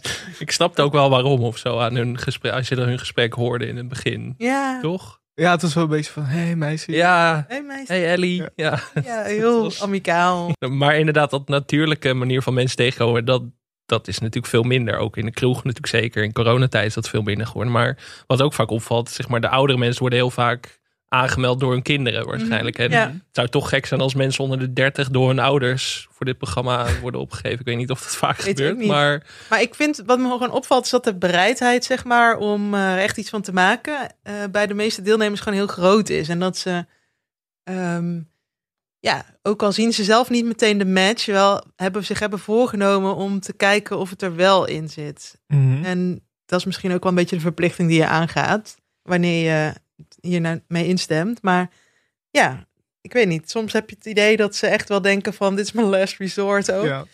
Of het moet wel werken tussen ons. Of eh, ja, gewoon zo van die. Ja, ik kan het even niet zo goed uitleggen misschien, maar van die mannen die dan eh, eindelijk een keer weer een kans op seks ruiken ook. Die zijn er ook veel in het programma. En die dan heel handtastelijk zijn meteen. Zoals dus die man in dit nieuwe seizoen. De eerste aflevering werd dus meteen gebekt door een man en een vrouw.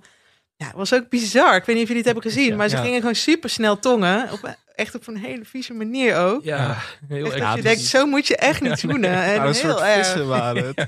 Ja, zo mond open en dan zo op elkaar zetten en alleen maar je tong bewegen. Dat, dat vind ik er wel een beetje ongemakkelijk aan. Dat inderdaad, je ziet vaak wel dat, nou ja, soms ook helemaal niet. In het geval van bijvoorbeeld Jacco en Shirley, maar dat het eh, fysieke eh, initiatief heel vaak van de mannen komt. Mhm. Soms heb je ook wel een beetje het idee dat die vrouw echt denkt van god, ik zou het liefst naar de andere kant van het huis lopen. Maar ja, Ja. dat doe je niet zo snel. Maar natuurlijk bij veel andere datingprogramma's heb je dat helemaal niet. Nou ja, en in dit programma heb je ook nog eens de, de kwestie wie slaapt er waar. Want je Ja. kunt samen in bed slapen, maar eh, het is ook nog vaak zo dat dan toch het wordt ja, verwacht dat een van de twee op de bank gaat. Of Mhm. dat, dat, die kwestie wordt ook altijd zo heerlijk uitgemolken. Dat levert altijd wel echt hele leuke situaties op, inderdaad. Ik kan Ja. me ook voorstellen dat een meisje op een gegeven moment haar vader moest bellen, volgens mij, om toestemming te vragen om in bed te slapen met de jongen, omdat die jongen niet op de bank paste. Volgens mij herinner Oh, dat me kan ik me dan weer niet herinneren. Ja, die jongen was twee meter en die paste niet op de bank. Dus toen moest zij haar vader bellen om toestemming te vragen. Dat, was, dat vond ik ook wel heel erg goed. Maar allemaal dat soort, dat moment, dat is eigenlijk een van de spannendste Ja, momenten in het programma bijna wel. Nou, een paar uur met Jacco voelen voor Shirley ondertussen als een eeuwigheid. De vragenpot lijkt zo'n beetje het enige redmiddel voor deze toch wel heel erg ongemakkelijke eerste avond. Hoe laat je zien aan iemand als je gevoelens hebt voor hem of haar?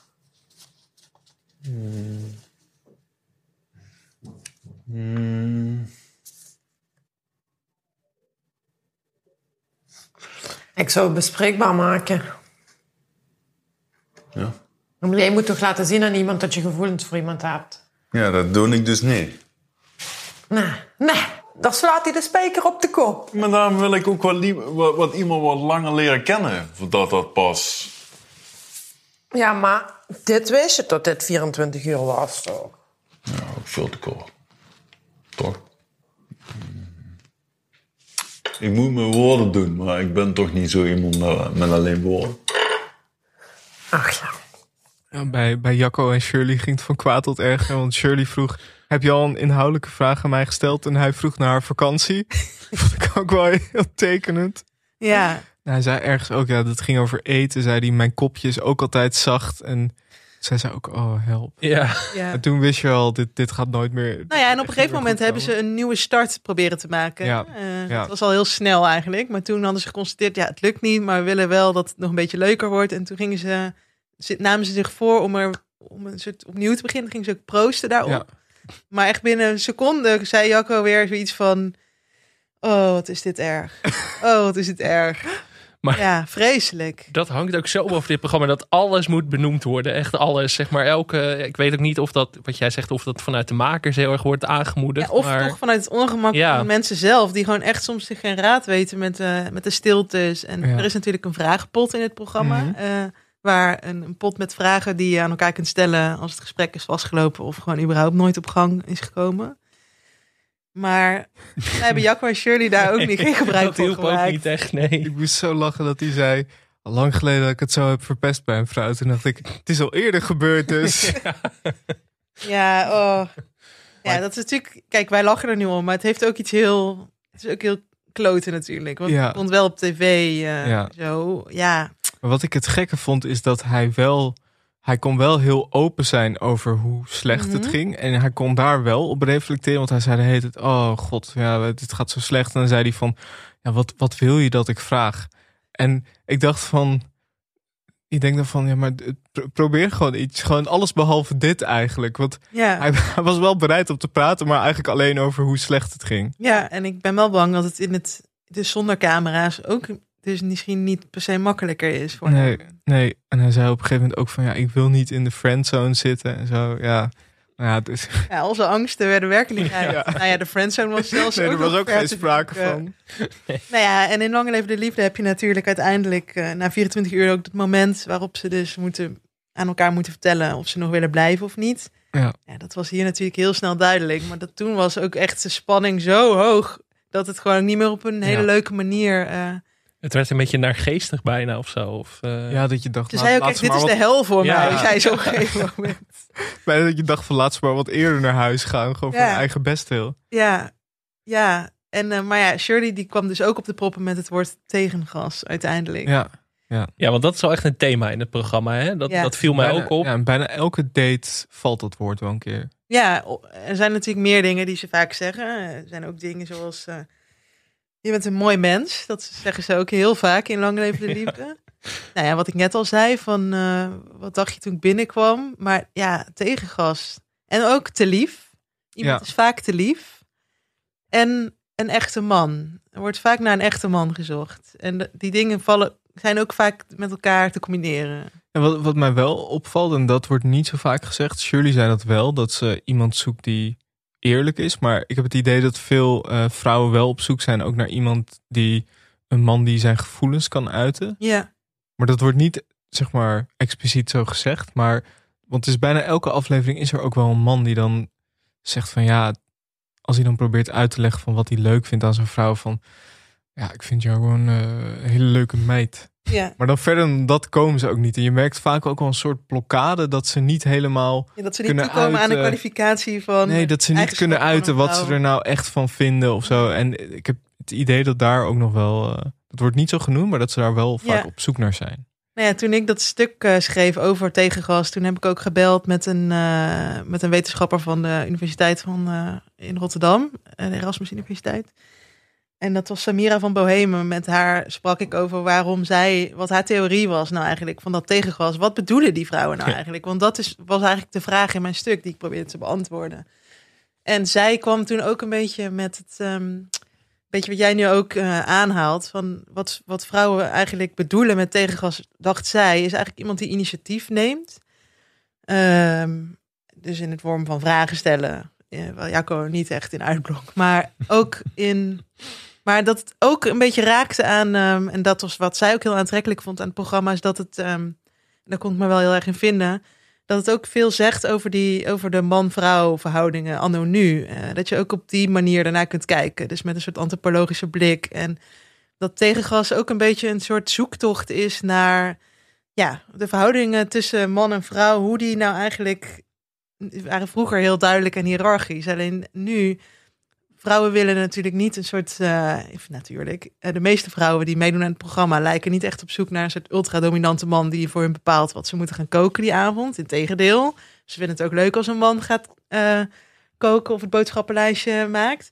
Maar ze willen ook niet een soort tegenovergestelde ervan. Mhm. Het is alleen niet zo duidelijk wat dat dan precies is. Dus het is ook een beetje een soort. Het lijkt een soort zoektocht naar wat nou de balans is, zeg maar. Tussen mannelijk, hè, in de soort cliché, ehm, op de cliché manier. En ja, gewoon dingen wat jij nu zegt, eh, je gevo- wat dan hè, niet per se ultramannelijk van oudsher wordt gevonden, je gevoel uitspreken. En ja, dat soort dingen. Ja, ik zie, ik zie sowieso heel veel. Ik heb het idee dat ik in dit programma heel veel worstelende mannen zie. Ja. Het zijn Maar toch- niet worstelende vrouwen ook?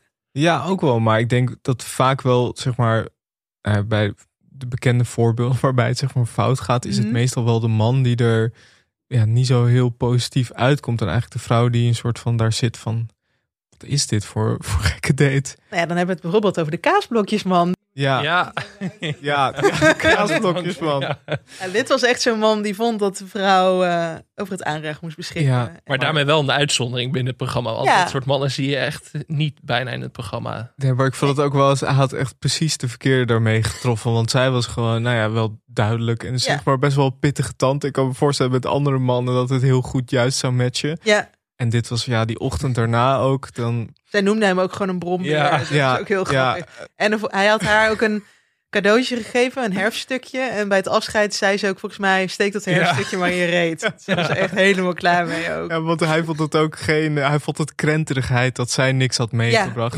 Ja. Hij had zoiets van, ja, maar ik, ik, ik heb mezelf meegebracht. Ja, Dat is toch genoeg? dat is toch een heel groot cadeau. Ja, Ja, nee, zo werd dat niet eh, ervaren. Nee, maar meestal komen de mannen wel iets wat gevoeliger over. Ik kan me ook een man herinneren die echt in huilen uitbarstte nadat hij werd afgewezen. Ja, op in de schoot van de vrouw Ja. inderdaad. Mhm. Dat, dat beeld, dat hangt me ook heel Dat erg was ook bij. een man die volgens mij, ehm, hoe heet dat ook alweer, Gilles de la Tourette had, eh, had. En dat eh, ook aan haar had verteld.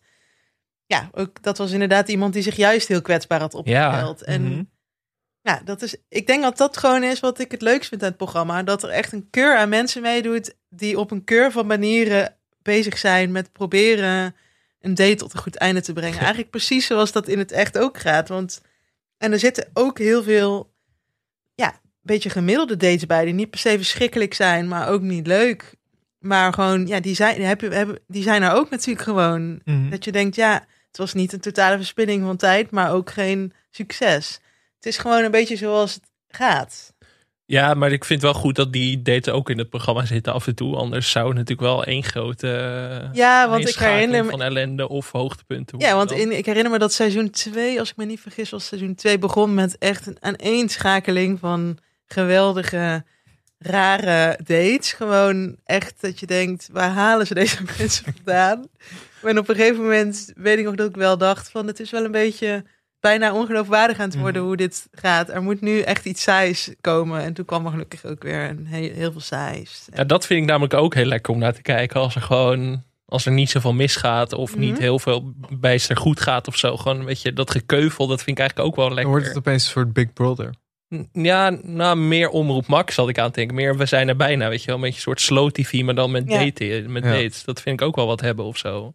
Ja, gewoon is- mensen die met elkaar praten. Ja. Over niet heel veel boeiende dingen. Nee, want het programma is natuurlijk ook wel vrij kort. 22 minuten vaak. Ja, Ja, het is een tijdje langer geweest. En toen was het, voelde het ook wel meteen te lang. Ja, maar dat, daar, dat zag je ook aan de kijkcijfers. Dat was dan Lang Leef Liefde XL volgens mij. En dat, dat ging met de kijkcijfers dan ook meteen helemaal mis. En dat, is- dat is ook niet wat je nodig hebt, denk ik. Of zo. Dit zijn net genoeg snippertjes vaak. Ja, ja, je kan ook prima gewoon een keer even een week niet kijken. En dan pak je de draad weer op. Dat vind ik er ook wel heel prettig aan. En de hoogtepunten krijg je toch altijd wel mee. Het is ook leuk om met een date te kijken, vind ik.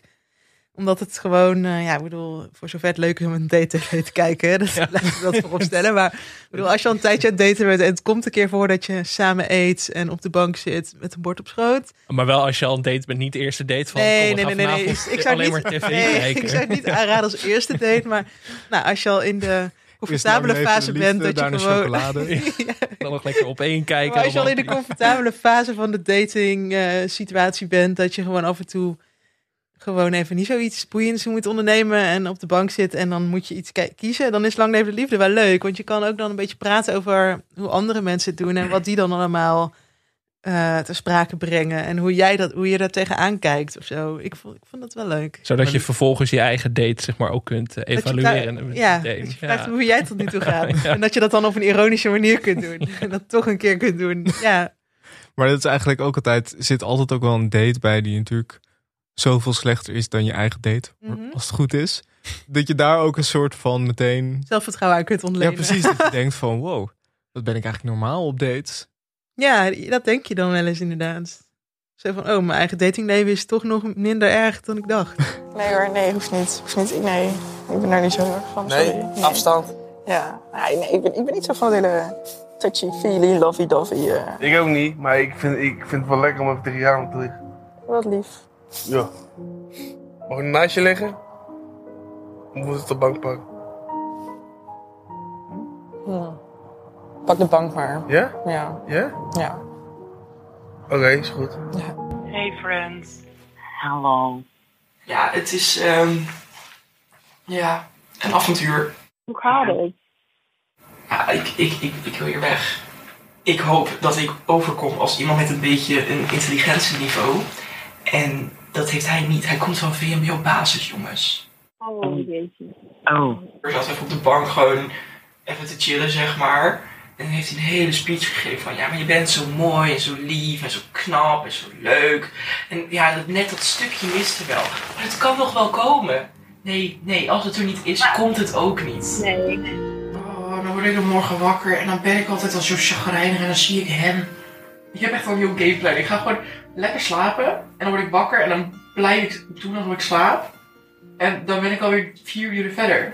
Ja, ja, dat, ja, ja, ga maar lekker slapen. Wat ik eigenlijk het allerleukst vind, is wel als echt twee totaal tegenovergestelde werelden bij elkaar komen of zo. We hadden het net al, nou dat vond ik dan niet heel erg leuk met die, met die meid die zichzelf veel te intelligent vond. Ja. Dat, dat is dan misschien het extreme, maar als mensen zeg maar echt uit twee totaal verschillende werelden komen en dat kan soms heel goed samenkomen, maar soms ook helemaal niet. Er was ook een keer een shamaanvrouw. Ja. Die wilde diep ziel duiken. En toen was er een ICT'er, als ik me niet vergis, tegenover haar gezet. Die best wel voor open stond. Maar je zag ook wel van, nou, gaat het waarschijnlijk niet worden. Maar ze hadden wel een hele leuke date. Precies, bedoel, dat en dat vind ik heel leuk als dat wel gebeurt, En zeg dan maar. zeggen ze altijd aan het einde, ik had het met niemand anders willen ook al hadden ze natuurlijk nou wel met iemand anders willen doen. Want dan hadden ze wel een match gehad. Maar Was ze dat, zeggen ook- dat was dat wel. ook die vrouw die eh, meditatief ging dansen? Ehm, ze Ja. ging wel dansen. Er was ook een aflevering Ik weet van. niet of het was, meditatief was. was een vrouw die ging meditatief dansen met, met haar date. Co heette die man. En ze ging een soort van om Oh hem nee, dat was een andere. Maar Co is ook een, een hoogtepunt. Ja, ja, zij ging helemaal om hem heen een soort van dansen. En hij... Maar hij- daarna liep het nog helemaal mis. Want Ja. hij probeerde, hij, zij was, had een soort trauma van mannen die haar in bed wilden krijgen alleen maar. Want het was ook een hele mooie vrouw. En ze had Mhm. gewoon de ervaring dat veel mannen alleen maar op seks uit waren. En Co was niet zo. Nee, Co was niet zo. Maar toen ze eenmaal in bed lagen, toen zei hij op een gegeven moment... Ik denk dat ik je wel zou aankijken tijdens de seks. Ja. Dat was ook een hele creepy iets om te zeggen natuurlijk. Ik vond Waar het ook- kijk je heen normaal tijdens de Ja. seks? Dat is ook, ook interessant. Naar tv, eh, Oh ja. naar chocolade. nee, maar ik had ook bij, er was ook één, eh, dat was volgens mij Robert en, en Yvonne. Wat eigenlijk op zich ging dat goed, los van het fietsgedeelte. Maar toen, helemaal aan het einde, of eigenlijk in de ochtend, had hij een ontbijtje voor haar gemaakt. En toen kwam hij ook zo, ja, ze had van tevoren die avond daarvoor aangegeven, van, nou, ik wil wel alleen slapen. Toen kwam hij ook een soort van zo bij haar liggen. Ja, En- s ochtends. Ja, dat Ja. hij er zo bij sprong. hey, goedemorgen. Dat is heel, heel Ja, toen, amicaal. zei, toen zei hij ook zoiets van, ja, hoe, vind je, hoe, hoe voelt dat nou zo samen? En dat zij ook zei, ja, het, het voelt niet echt als samen. Want zij dacht, oké, je bent er gewoon bij gaan liggen. Ja. Zo werkt het niet. Ja, er is wel één keer een aflevering geweest dat ik echt dacht, ik hoop dat er een knop onder dat bed zit. Dat je gewoon, eh, als je je als vrouw niet prettig voelt, wel even iemand kan, eh, Hmm. eruit kan trappen.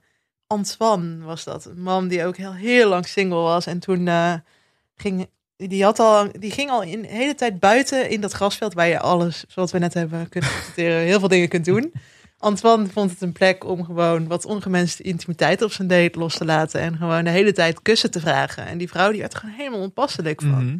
Maar je dacht toen ook al, ja, ze moeten ook nog in bed gaan liggen. En toen ging die ook de hele tijd gewoon proberen tegen haar aan te... Ja, ik vond het gewoon allemaal heel... Ugh. Ja, dan krijgt het bijna iets smerigs inderdaad. Dat- En zo'n man die echt, wat ik straks ook al zei, gewoon zijn kans ruikt om weer een keer te neuken. En dan gewoon, ja, moet het ook maar meteen in dat programma. Ik weet het niet. Heel ongemakkelijk. Ja, alsof dat, ook de plek ergste is. altijd. Als mensen dat dan niet aanvoelen, dat de ander daar helemaal niet om verlegen zit. Het is ook wel vaak een beetje in de, de hot tub.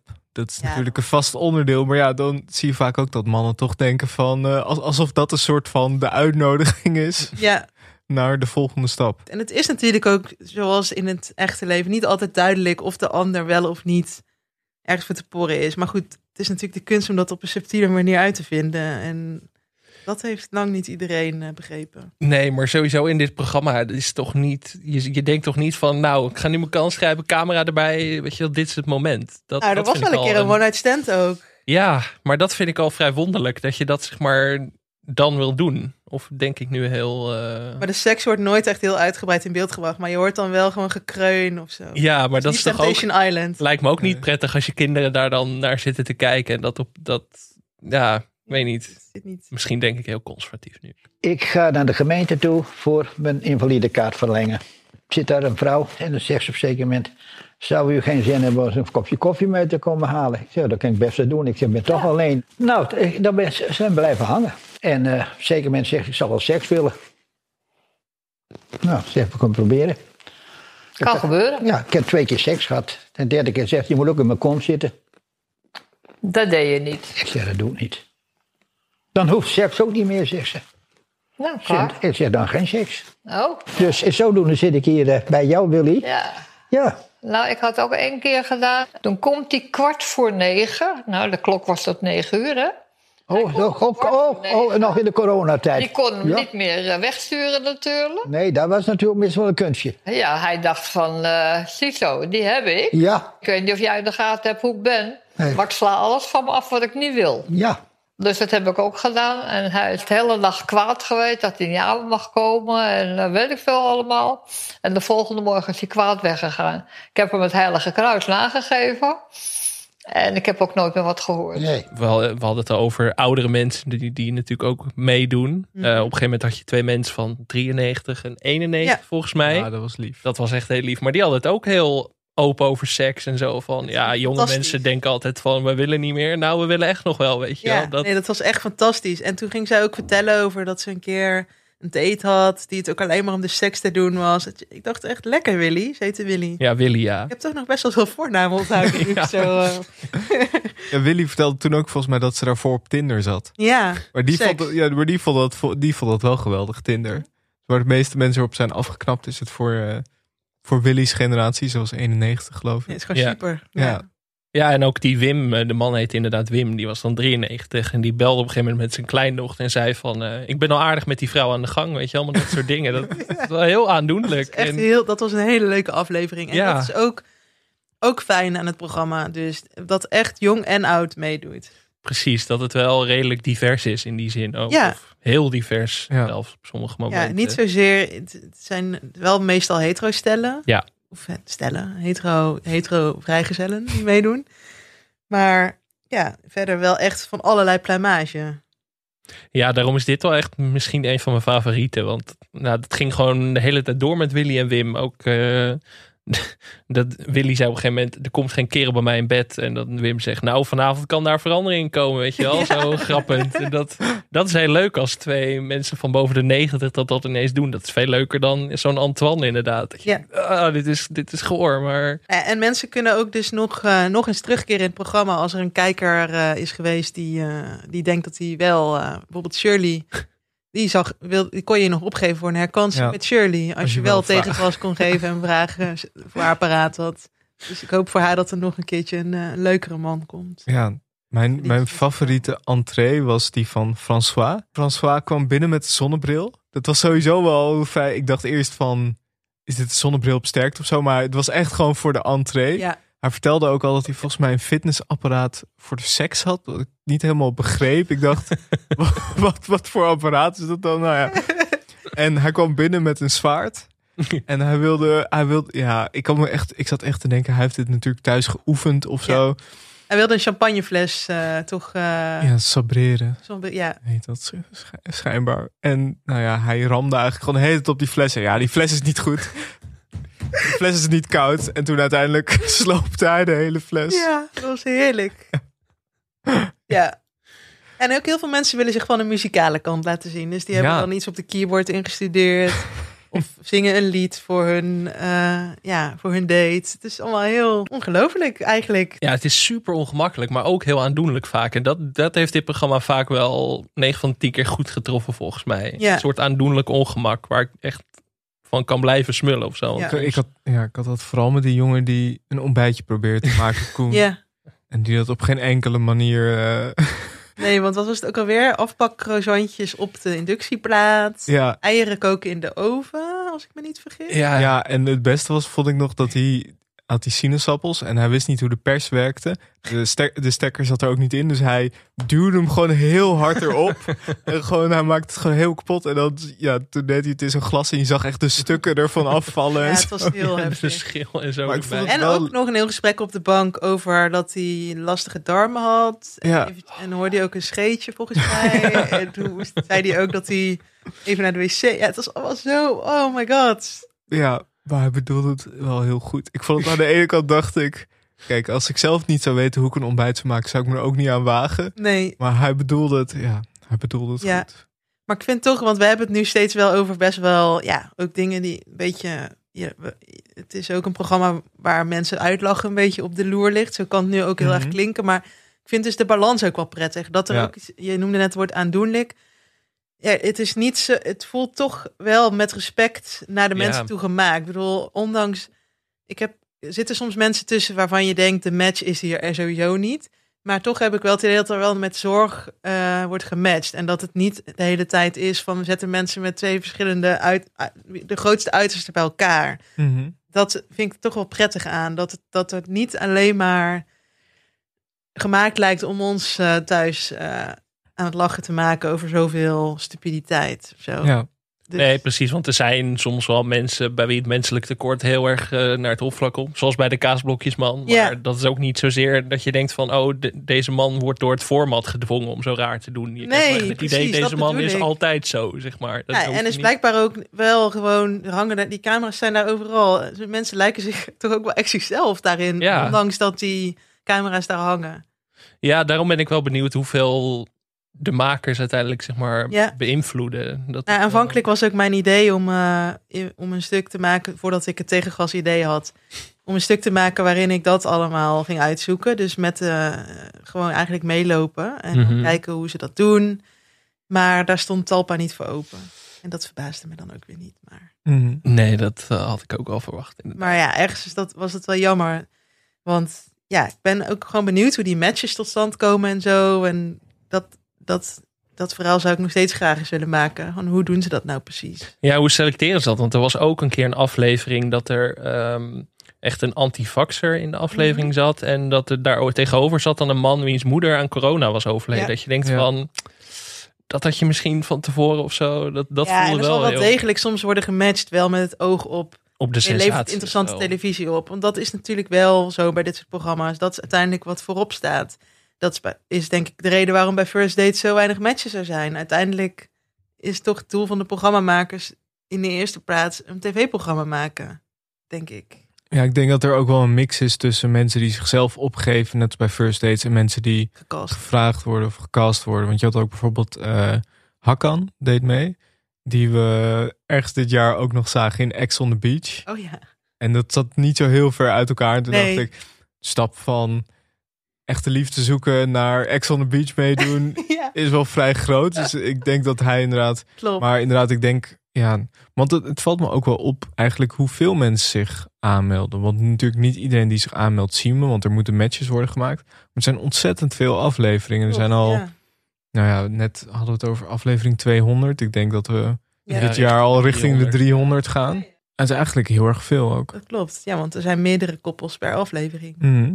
Maar ze, ze hebben ook eh, een aantal succesverhalen. Die, die zijn dan ook nog een keertje zo in het programma. In van die korte filmpjes. Dat ze laten zien. eh, want als je elkaar, als je het uithoudt vier nachten. Dan mag je daarna naar een Fletcher hotel. Ja, ja, zo romantisch altijd. En dan eh, krijgen we soms nog wel eens een filmpje te zien van hoe het is gegaan na, daarna. En de hap- het happy end, zeg maar. Dat vindt het programma denk ik ook wel fijn om te laten zien. Kijk, Ja. het lukt echt. Dat ja, vergroot misschien ook bij mensen de bereidheid om mee te doen. Uiteindelijk, als je het ziet dat het wel degelijk echt kan. dat denk ik zeker als er inderdaad meer dan 50 stellen uitkomen. Nou ja, uit eh, meer dan, of rond de 300 afleveringen. Maar toch, het is ja, want, wel... ja, ik zei net wel van het is. eh televisie, televisie, staat voorop. Alleen uiteindelijk zijn ze natuurlijk wel bij gebaat dat mensen erin blijven geloven, want dan willen ze ook meedoen. Dat lijkt me wel. Maar ja, bij first dates is dat natuurlijk ook niet echt een probleem. Of voor de ervaring, voor het etentje. In dat geweldige restaurant. Ja, maar dat is wel ook een beetje met dit programma. Met inderdaad first dates kan je nog zoiets hebben van ja, je doet het misschien voor de ervaring en voor het etentje. Maar hier, we hebben het laatst ook gehad over 24 uur met. En toen hadden we het over dat ja, binnen een paar uur valt een soort van het masker wel af. Mhm, Dus je ja. moet, ik denk dat mensen zich wel heel erg bewust zijn als ze zich inschrijven van ik moet hier wel echt mezelf laten zien. Ik kan hier niet alleen aan meedoen, leuk voor de gezelligheid en eh, Nee, dan ben ik weer weg. Maar je gaat wel je ware aard laten zien. Wat zouden jullie liefst willen? Stel, jullie waren vrijgezel, first Ja, dates. Of lang leeft de liefde? Wel eh, first dates. Ja? En je zegt het, ja, maar het is toch, ja. Nou, ik ga hem misschien meteen van het slechtste geval uit, maar dan ben je het er lijkt, me wel, het lijkt me wel echt een lange, het lijkt me wel echt een lange zit als je, Ja, dat- als je iemand tegen je over hebt waar je echt totaal niet mee klikt. Ja, ik denk dat ik ook wel voor first date zou gaan. Om dezelfde reden. Dat je gewoon eh, wel eerder weg kan als het niet leuk is. Ja, en ook dat je dan misschien dus ook wel iets minder van jezelf hoeft te laten zien. Mhm. Want ja, ik heb daar geen zin in om op tv eh, Nee. dat te doen, denk ik. Maar en ik heb ook gewoon weinig eh fiducie, fiducie, fiducie in het feit dat, Fiducci. eh, dat eh, matchmakers van het tv-programma mijn eh, ultieme fietsvriend gaan vinden. dat, eh, nee. Maar ja, dat hele proces lijkt me ook wel leuk. Van hoe worden die matches bepaald? Zeg maar, als je dat al zou Mhm. kunnen zien. Lijkt me wel heel leuk om dat te doen ook. Zeg maar, om mensen bij elkaar Een te vriendin brengen. van mij was laatst wel via LinkedIn benaderd. Of zij interesse had. Oh, Oké. Maar ja, zij had net een andere baan. via LinkedIn. Ja. Oh, om de matches te maken. Ja, om daar te Oh, gaan werken bij om- Leven ik dacht Liefde. om mee zij te doen. Nee, nee, nee, nee. nee. ik dacht, dat is toch niet de plek Nee. waar je zoekt naar... eh, Nee. LinkedIn als een soort scoutingsmedium voor lang leven de liefde. Dat zou wel goed zijn hoor. Inderdaad. Nee, maar ja, zij had net een andere baan. Maar ze zei, oh, eigenlijk zou ik wel benieuwd zijn. Ja, ik vond ook wel, eh, wat jij ook in je stuk schreef, dat vond ik heel leuk over. Je noemde er net al een paar, het, het lijstje met clichés. Maar het zijn he- heel vaak van die dingen dat ik denk, dat hoor je normaal nooit iemand zeggen van, eh, ik heb wel een muurtje dat afgebroken moet worden. ja. Of eh, ja, heb het gevoel dat, dat je er alles uitgehaald hebt of zo. Ik vind, ja. het, ik vind het heel grappig. Ik ben ook wel benieuwd in hoeverre mensen het programma kijken en zich daar dan ook op aanpassen. Ja, dat het Misschien napraterij wel- is. Ja, een beetje gewenst gedrag eh, vertonen.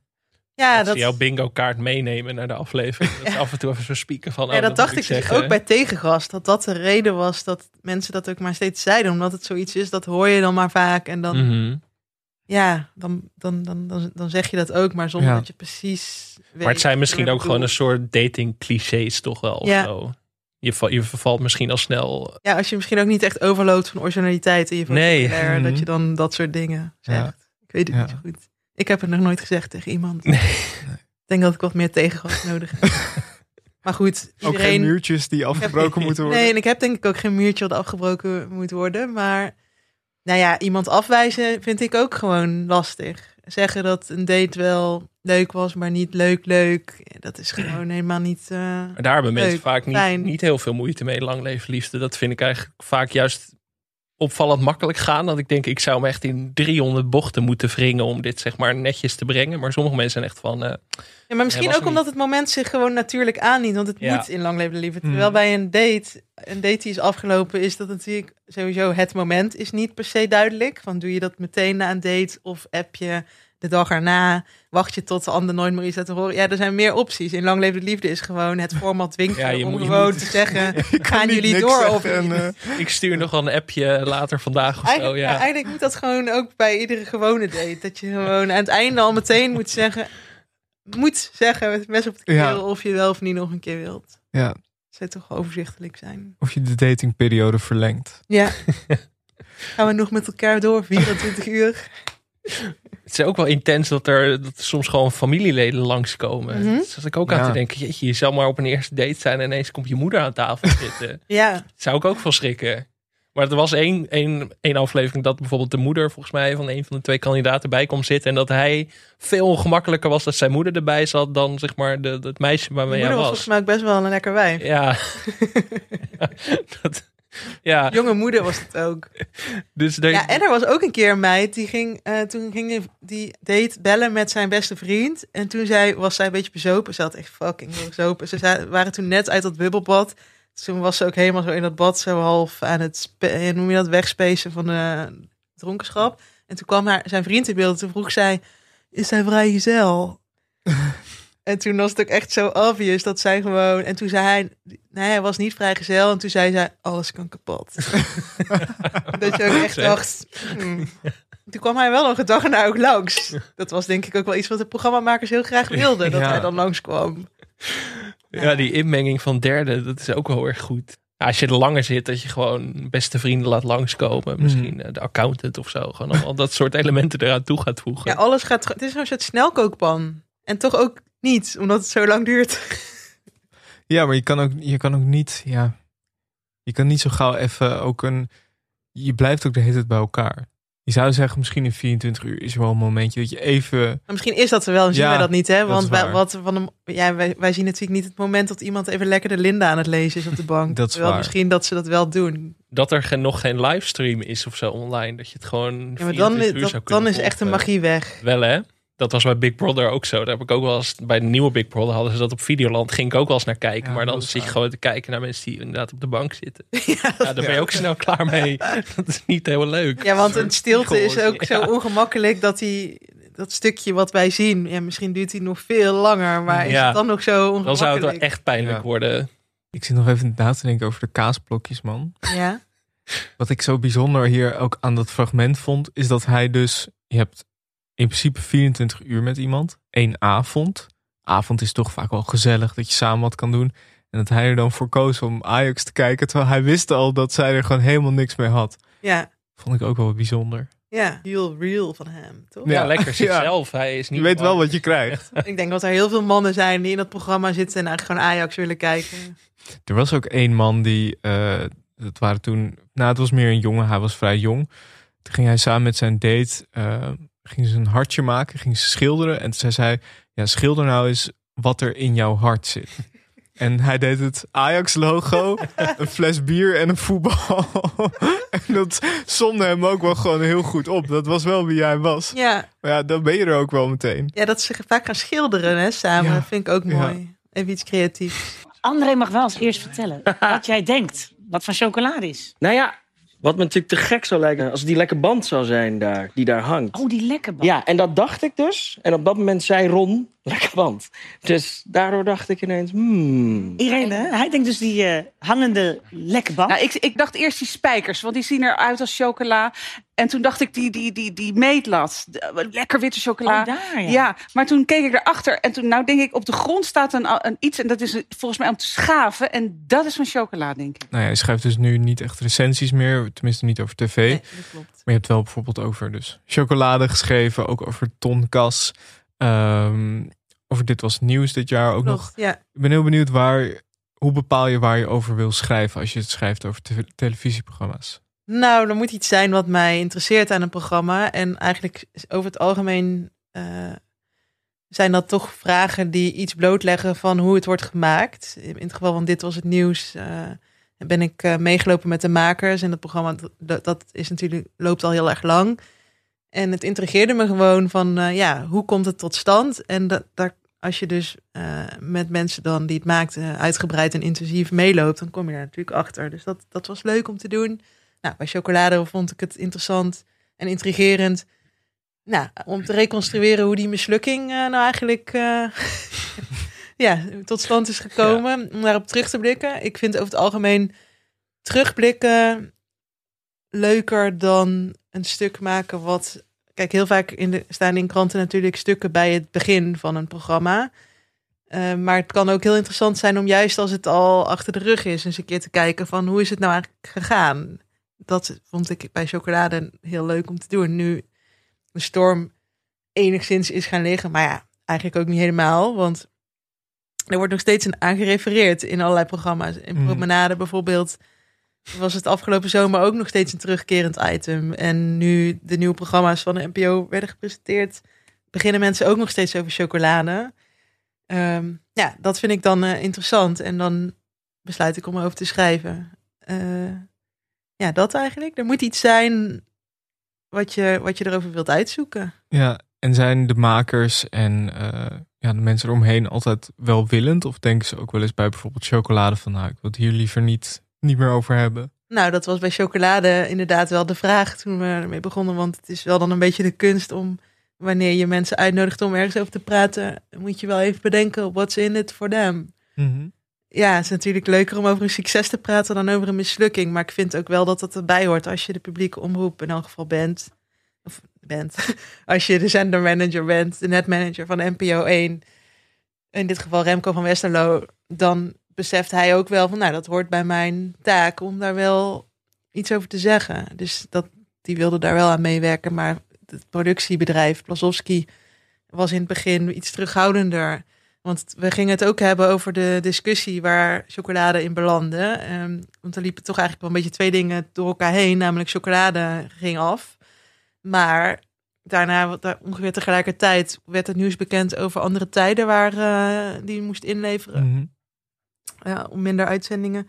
En daar werd dan, daar werd dan een vergelijking tussen gemaakt eigenlijk. Van, oh, dus wel chocolade, maar geen andere tijden. En dat is eigenlijk een scheve discussie.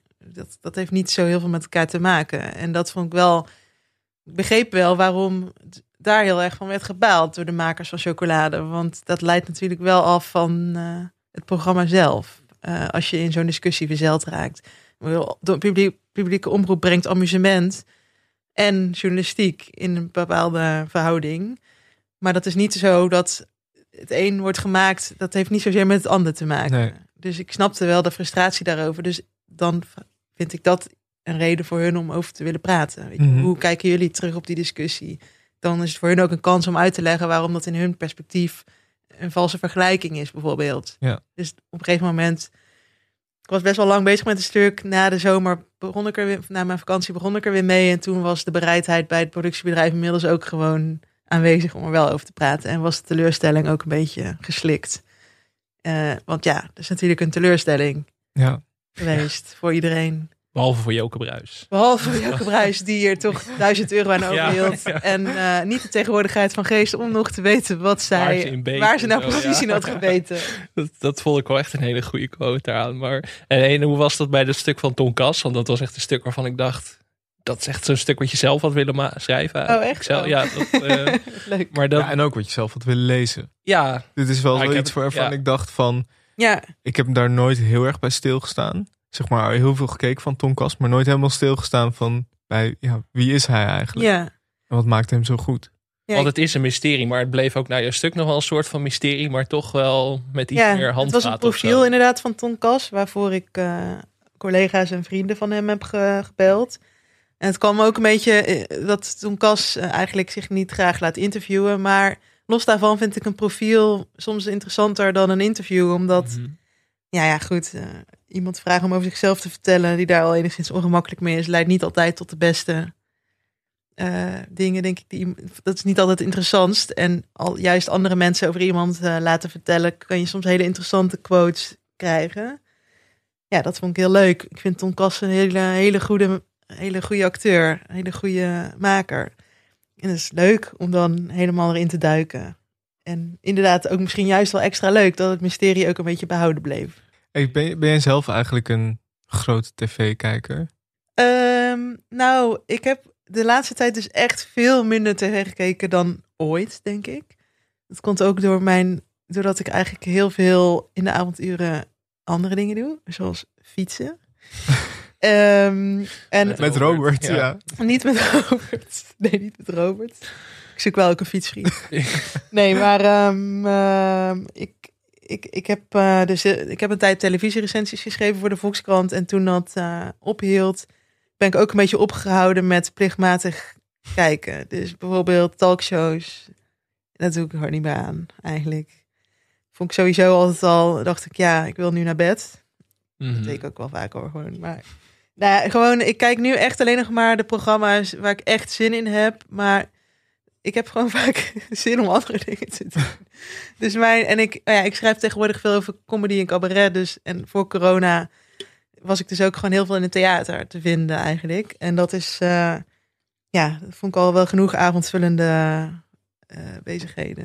Ja, maar wat ik wel grappig vind is dat de programma's die jij noemde, eh, waar je graag naar kijkt, dus Lang Leven de Liefde, Expeditie Robinson, Promenade, Koop zonder kijken, dat daar helemaal niet een soort.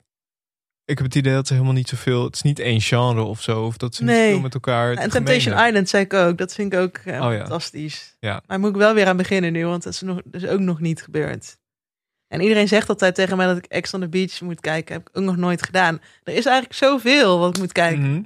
Ja, tempt, als je Ex on nee, als je Temptation Island leuk vindt, dan vind je Ex on the Beach ook. Maar dat weet ik ook. Maar ja, er is nu zoveel. Ik zei, eh, ik zei volgens mij ook tegen jullie van eh, dat bed and breakfast vol liefde. Mhm. Ja. Nou, daar ging ik laatst dan aan beginnen nog. Dus het is al lang, volgens mij zit het er al op, toch? Ja. Maar dan zie ik hoeveel afleveringen Ja. er van zijn. En die Ja, duren dat ook zo lang. En dan denk ik elke keer, jezus, dit is gewoon te veel. Ik Ja, heb dat hier geen ik tijd dus voor. ook inderdaad. Dat werd ineens een hype. En dan denk je, oh, ik moet meedoen. En dan zijn er al 40 afleveringen. Als En dan dat denk je, één keer per week zou zijn, zou ik het 100% Ja, kijken. maar het was maar zoveel. Ja, ik vind het ook heel leuk. Maar ik denk dan nu gewoon, ja, ik heb geen zin om mijn hele leven te gaan wijden aan nog aan al die afleveringen. Nee. Dat, dat is te veel voor mij. Nee. Maar dat is wel met meer programma's toch? Ook met Lang Leven Liefde inderdaad. Dat is ook wel veel. En ook met Expeditie Robinson is volgens mij ook best Klopt, wel maar bij Lang Leven Liefde vind ik dus zo prettig dat je ook gewoon kan denken... Ja, je hoeft niet, je een hoeft niet bij te blijven. Ja. Dat Je kan gewoon wel. prima weer inhaken en, eh, en of gewoon überhaupt afhaken als je denkt, nou dit boeit me even gewoon niet. Je kan het beschouwen als behang en gewoon even niet helemaal erin opgaan en gewoon een beetje... Hè? Ja, precies. Maar ik vind, vind het, ik vind het wel vervelend dat nu heel veel successen worden echt uitgemolken door het langer te maken of door meer te maken. Zoals ook Expeditie Robinson nu twee keer per week. Ja, vind ik ook. Zeker bij dat soort programma's denk ik, ja, maar dat wil ik wel gezien. Ja, je kan er natuurlijk later wel weer invallen, maar dan denk je, ja, huh, waar, waarom zijn alle mensen weg en zo. En Klopt. bij Lang Leven de Liefde kan je op zich, dat kan je wel prima als achtergrond Klopt. gebruiken. Dat valt me ook wel op en dat was ook een van de conclusies in het chocoladeverhaal. Dat eh publieke omroep heeft vindt het heel erg moeilijk om een nieuw amusementsprogramma te vinden wat eh, de potentie heeft om uit te groeien tot een boer zoekt vrouw, tot een heel Holland bakt, tot een, wat trouwens nu ook weer een spin-off heeft. Heel Holland bakt nog een keer, geloof ik heet het. Ja, Met oude kandidaten die nog een keer mogen meedoen. Ehm, en dat, dat, dat valt me ook wel op. Dat die oude, de grote succesnummers, ook bij de commerciële omroep, dus bijvoorbeeld een Expeditie Robinson, die lopen al, hebben een enorm lange looptijd. En die worden inderdaad dus vaak uitgemolken met een extra editie. Het is dus blijkbaar ook wel best wel moeilijk om gewoon eh, een programma te bedenken en dat, dat zo kan uitgroeien tot zo'n hit. Dus die, die hits die moeten ook allemaal best wel lang eh, meegaan. Mhm.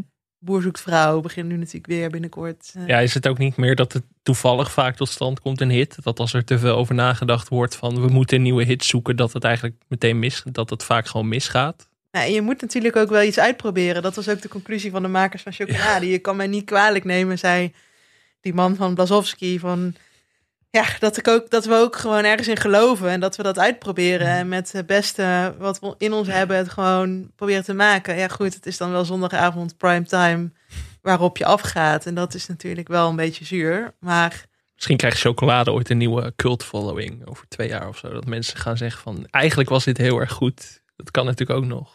als er nog veel slechtere dingen zijn gemaakt. Ja, precies. Nou, die zijn ook wel te vinden, denk ik. Ja. het zoeken. Maar ik denk dat dat ook wel een beetje de conclusie is die wij bijna wekelijks hebben. Dat, of nou ja, misschien eh, stilzwijgend, dat het echt moeilijk is om goede tv te Ja. maken. Ja, En dat gewoon ook de lijn tussen wat leuk amusement is en wat gewoon echt heel dom is. Dat dat ook, dat lijntje is ook gewoon best wel dun. ja. Je zou kan natuurlijk ook ook, allebei bij, zijn natuurlijk. Ja, maar je kan natuurlijk ook denken bij een heel Holland bakt van ja, die mensen die aan het bakken zijn, wat, wat is daar eigenlijk boeiend aan? Maar op de Toch heb ik gisteren eh, het. zitten kijken Ja. weer. En, Ja. ja. ja, maar het is ook wel iets waar ik zo met een half oog dan naar kijk. En dat vind ik soms ook wel heel prettig. Dat de spanningsboog gewoon een beetje slap mag hangen tijdens het kijken. Ja. Dat je ook gewoon kan Instagrammen tegelijkertijd. Heb je, heb je nog kijktips voor luisteraars? Kijk, Iets waarvan je denkt, dit kent bijna niemand. Of dit kennen wel veel mensen, maar dit moet je echt zien. ik zit te denken, ik vind kindertv ook vaak heel leuk. Eh, en ik, zit even, ik kan nu niet even 1, 2, 3 een programma bedenken wat op dit moment op tv is. Maar ik, ik heb bijvoorbeeld eh, op volwassen leeftijd heel erg altijd genoten van het programma Gek op jou. Wat Jesser maakte, waarin eh, kinderen, om maar even in de datinggenre te blijven, twee kinderen elkaar verkering gingen vragen. Kennen jullie dat programma? Ja. En Jesser was dan, weet je, de bemiddelaar. En die ging dan helpen met een rap het kind te verrassen waar dan een kindje verliefd op was. Nou, dat vond ik zo leuk. En ik vind het leuk aan kindertelevisie dat het echt wel gemaakt wordt voor kinderen, maar vaak ook heel leuk is voor volwassenen om naar te kijken. En eh, nou, zo'n programma, ik vind het archief van Gek op jou terugkijken, daar kan ik echt wel een hele zondagmiddag mee bezig zijn. Dat vind ik echt heel leuk. Ja. Daar heb ik ook ooit een stuk over gemaakt. Ook een terugblikstuk waarin ik met eh, kindjes uit het eerste seizoen, die nu natuurlijk al een stuk ouder waren, ging terugkijken op wat, of eigenlijk ging praten over hoe zij nu over de liefde denken. Dus zij waren ooit, hadden ze de ballen om mee te doen aan het programma en verkering te vragen op televisie. En hoe gingen ze dan, keken ze dan nu naar liefde op, nou ja, vijf jaar later. Dat was ook echt heel leuk. Is wel iets wat nog online staat en wat gewoon heel leuk is om terug te kijken. En er zijn sowieso kinder-tv, nieuwe dingen die worden gemaakt, zijn eigenlijk altijd wel de moeite om even uit te checken. Mhm. En dat de publieke omroep daar heel goed in is. Ja, ik denk dat we er wel eens een beetje doorheen zijn. Alles besproken. Ja. Ja, fijn dat je er was. Ja, heel Vond je deze podcast leuk? Laat dan een recensie achter op iTunes. Je kan ook vriend van de show worden. Dat kan op vriendvandeshow.nl slash televisiepodcast. Of stuur eens een bericht op Twitter of Instagram at televisiepod. Of mail ons op televisiepodcast at gmail.com. Veel dank aan Dag en Nacht Media, aan Studio Cloak voor tune, aan Wijts Valkma voor de illustratie. En natuurlijk heel veel dank aan onze gast Gidi Heesakkers. Kunnen mensen je nog ergens volgen of je stukken? Ja, je stuk kunnen ze natuurlijk lezen in de Volkskrant. Ja, ja, ze moeten de Volkskrant lezen. Abonnementje. Moeten de Volkskrant Ja, lezen. We moeten eigenlijk een soort sponsordeal met de Volkskrant sluiten straks. Ja, ja we Ja. hebben zoveel Volkskrant-journalisten al gehad. Ja. Ja, je bent de vijfde, dus Ja, eh, het wordt een soort clubhuis eh, Ja. Vandaag, uitkijken. dit is dinsdag als, dit, eh, als deze online komt, vandaag de Volkskrant kopen. Ja, Voor jouw stuk over, tele- of, eh, over eh, chocolade. chocolade. Of even online abonnementjes doen. Dankjewel. Tot volgende week. Dankjewel, tot volgende week. Het heeft geen formule, geen regels, geen wet. Die de marmer gebijt tot de liefde is vrij. Lang leven de liefde, lang leven de liefde, lang leven de liefde. De liefde is vrij. Het gaat over grenzen, houdt echt van mensen. Lang leven de liefde, de liefde is vrij.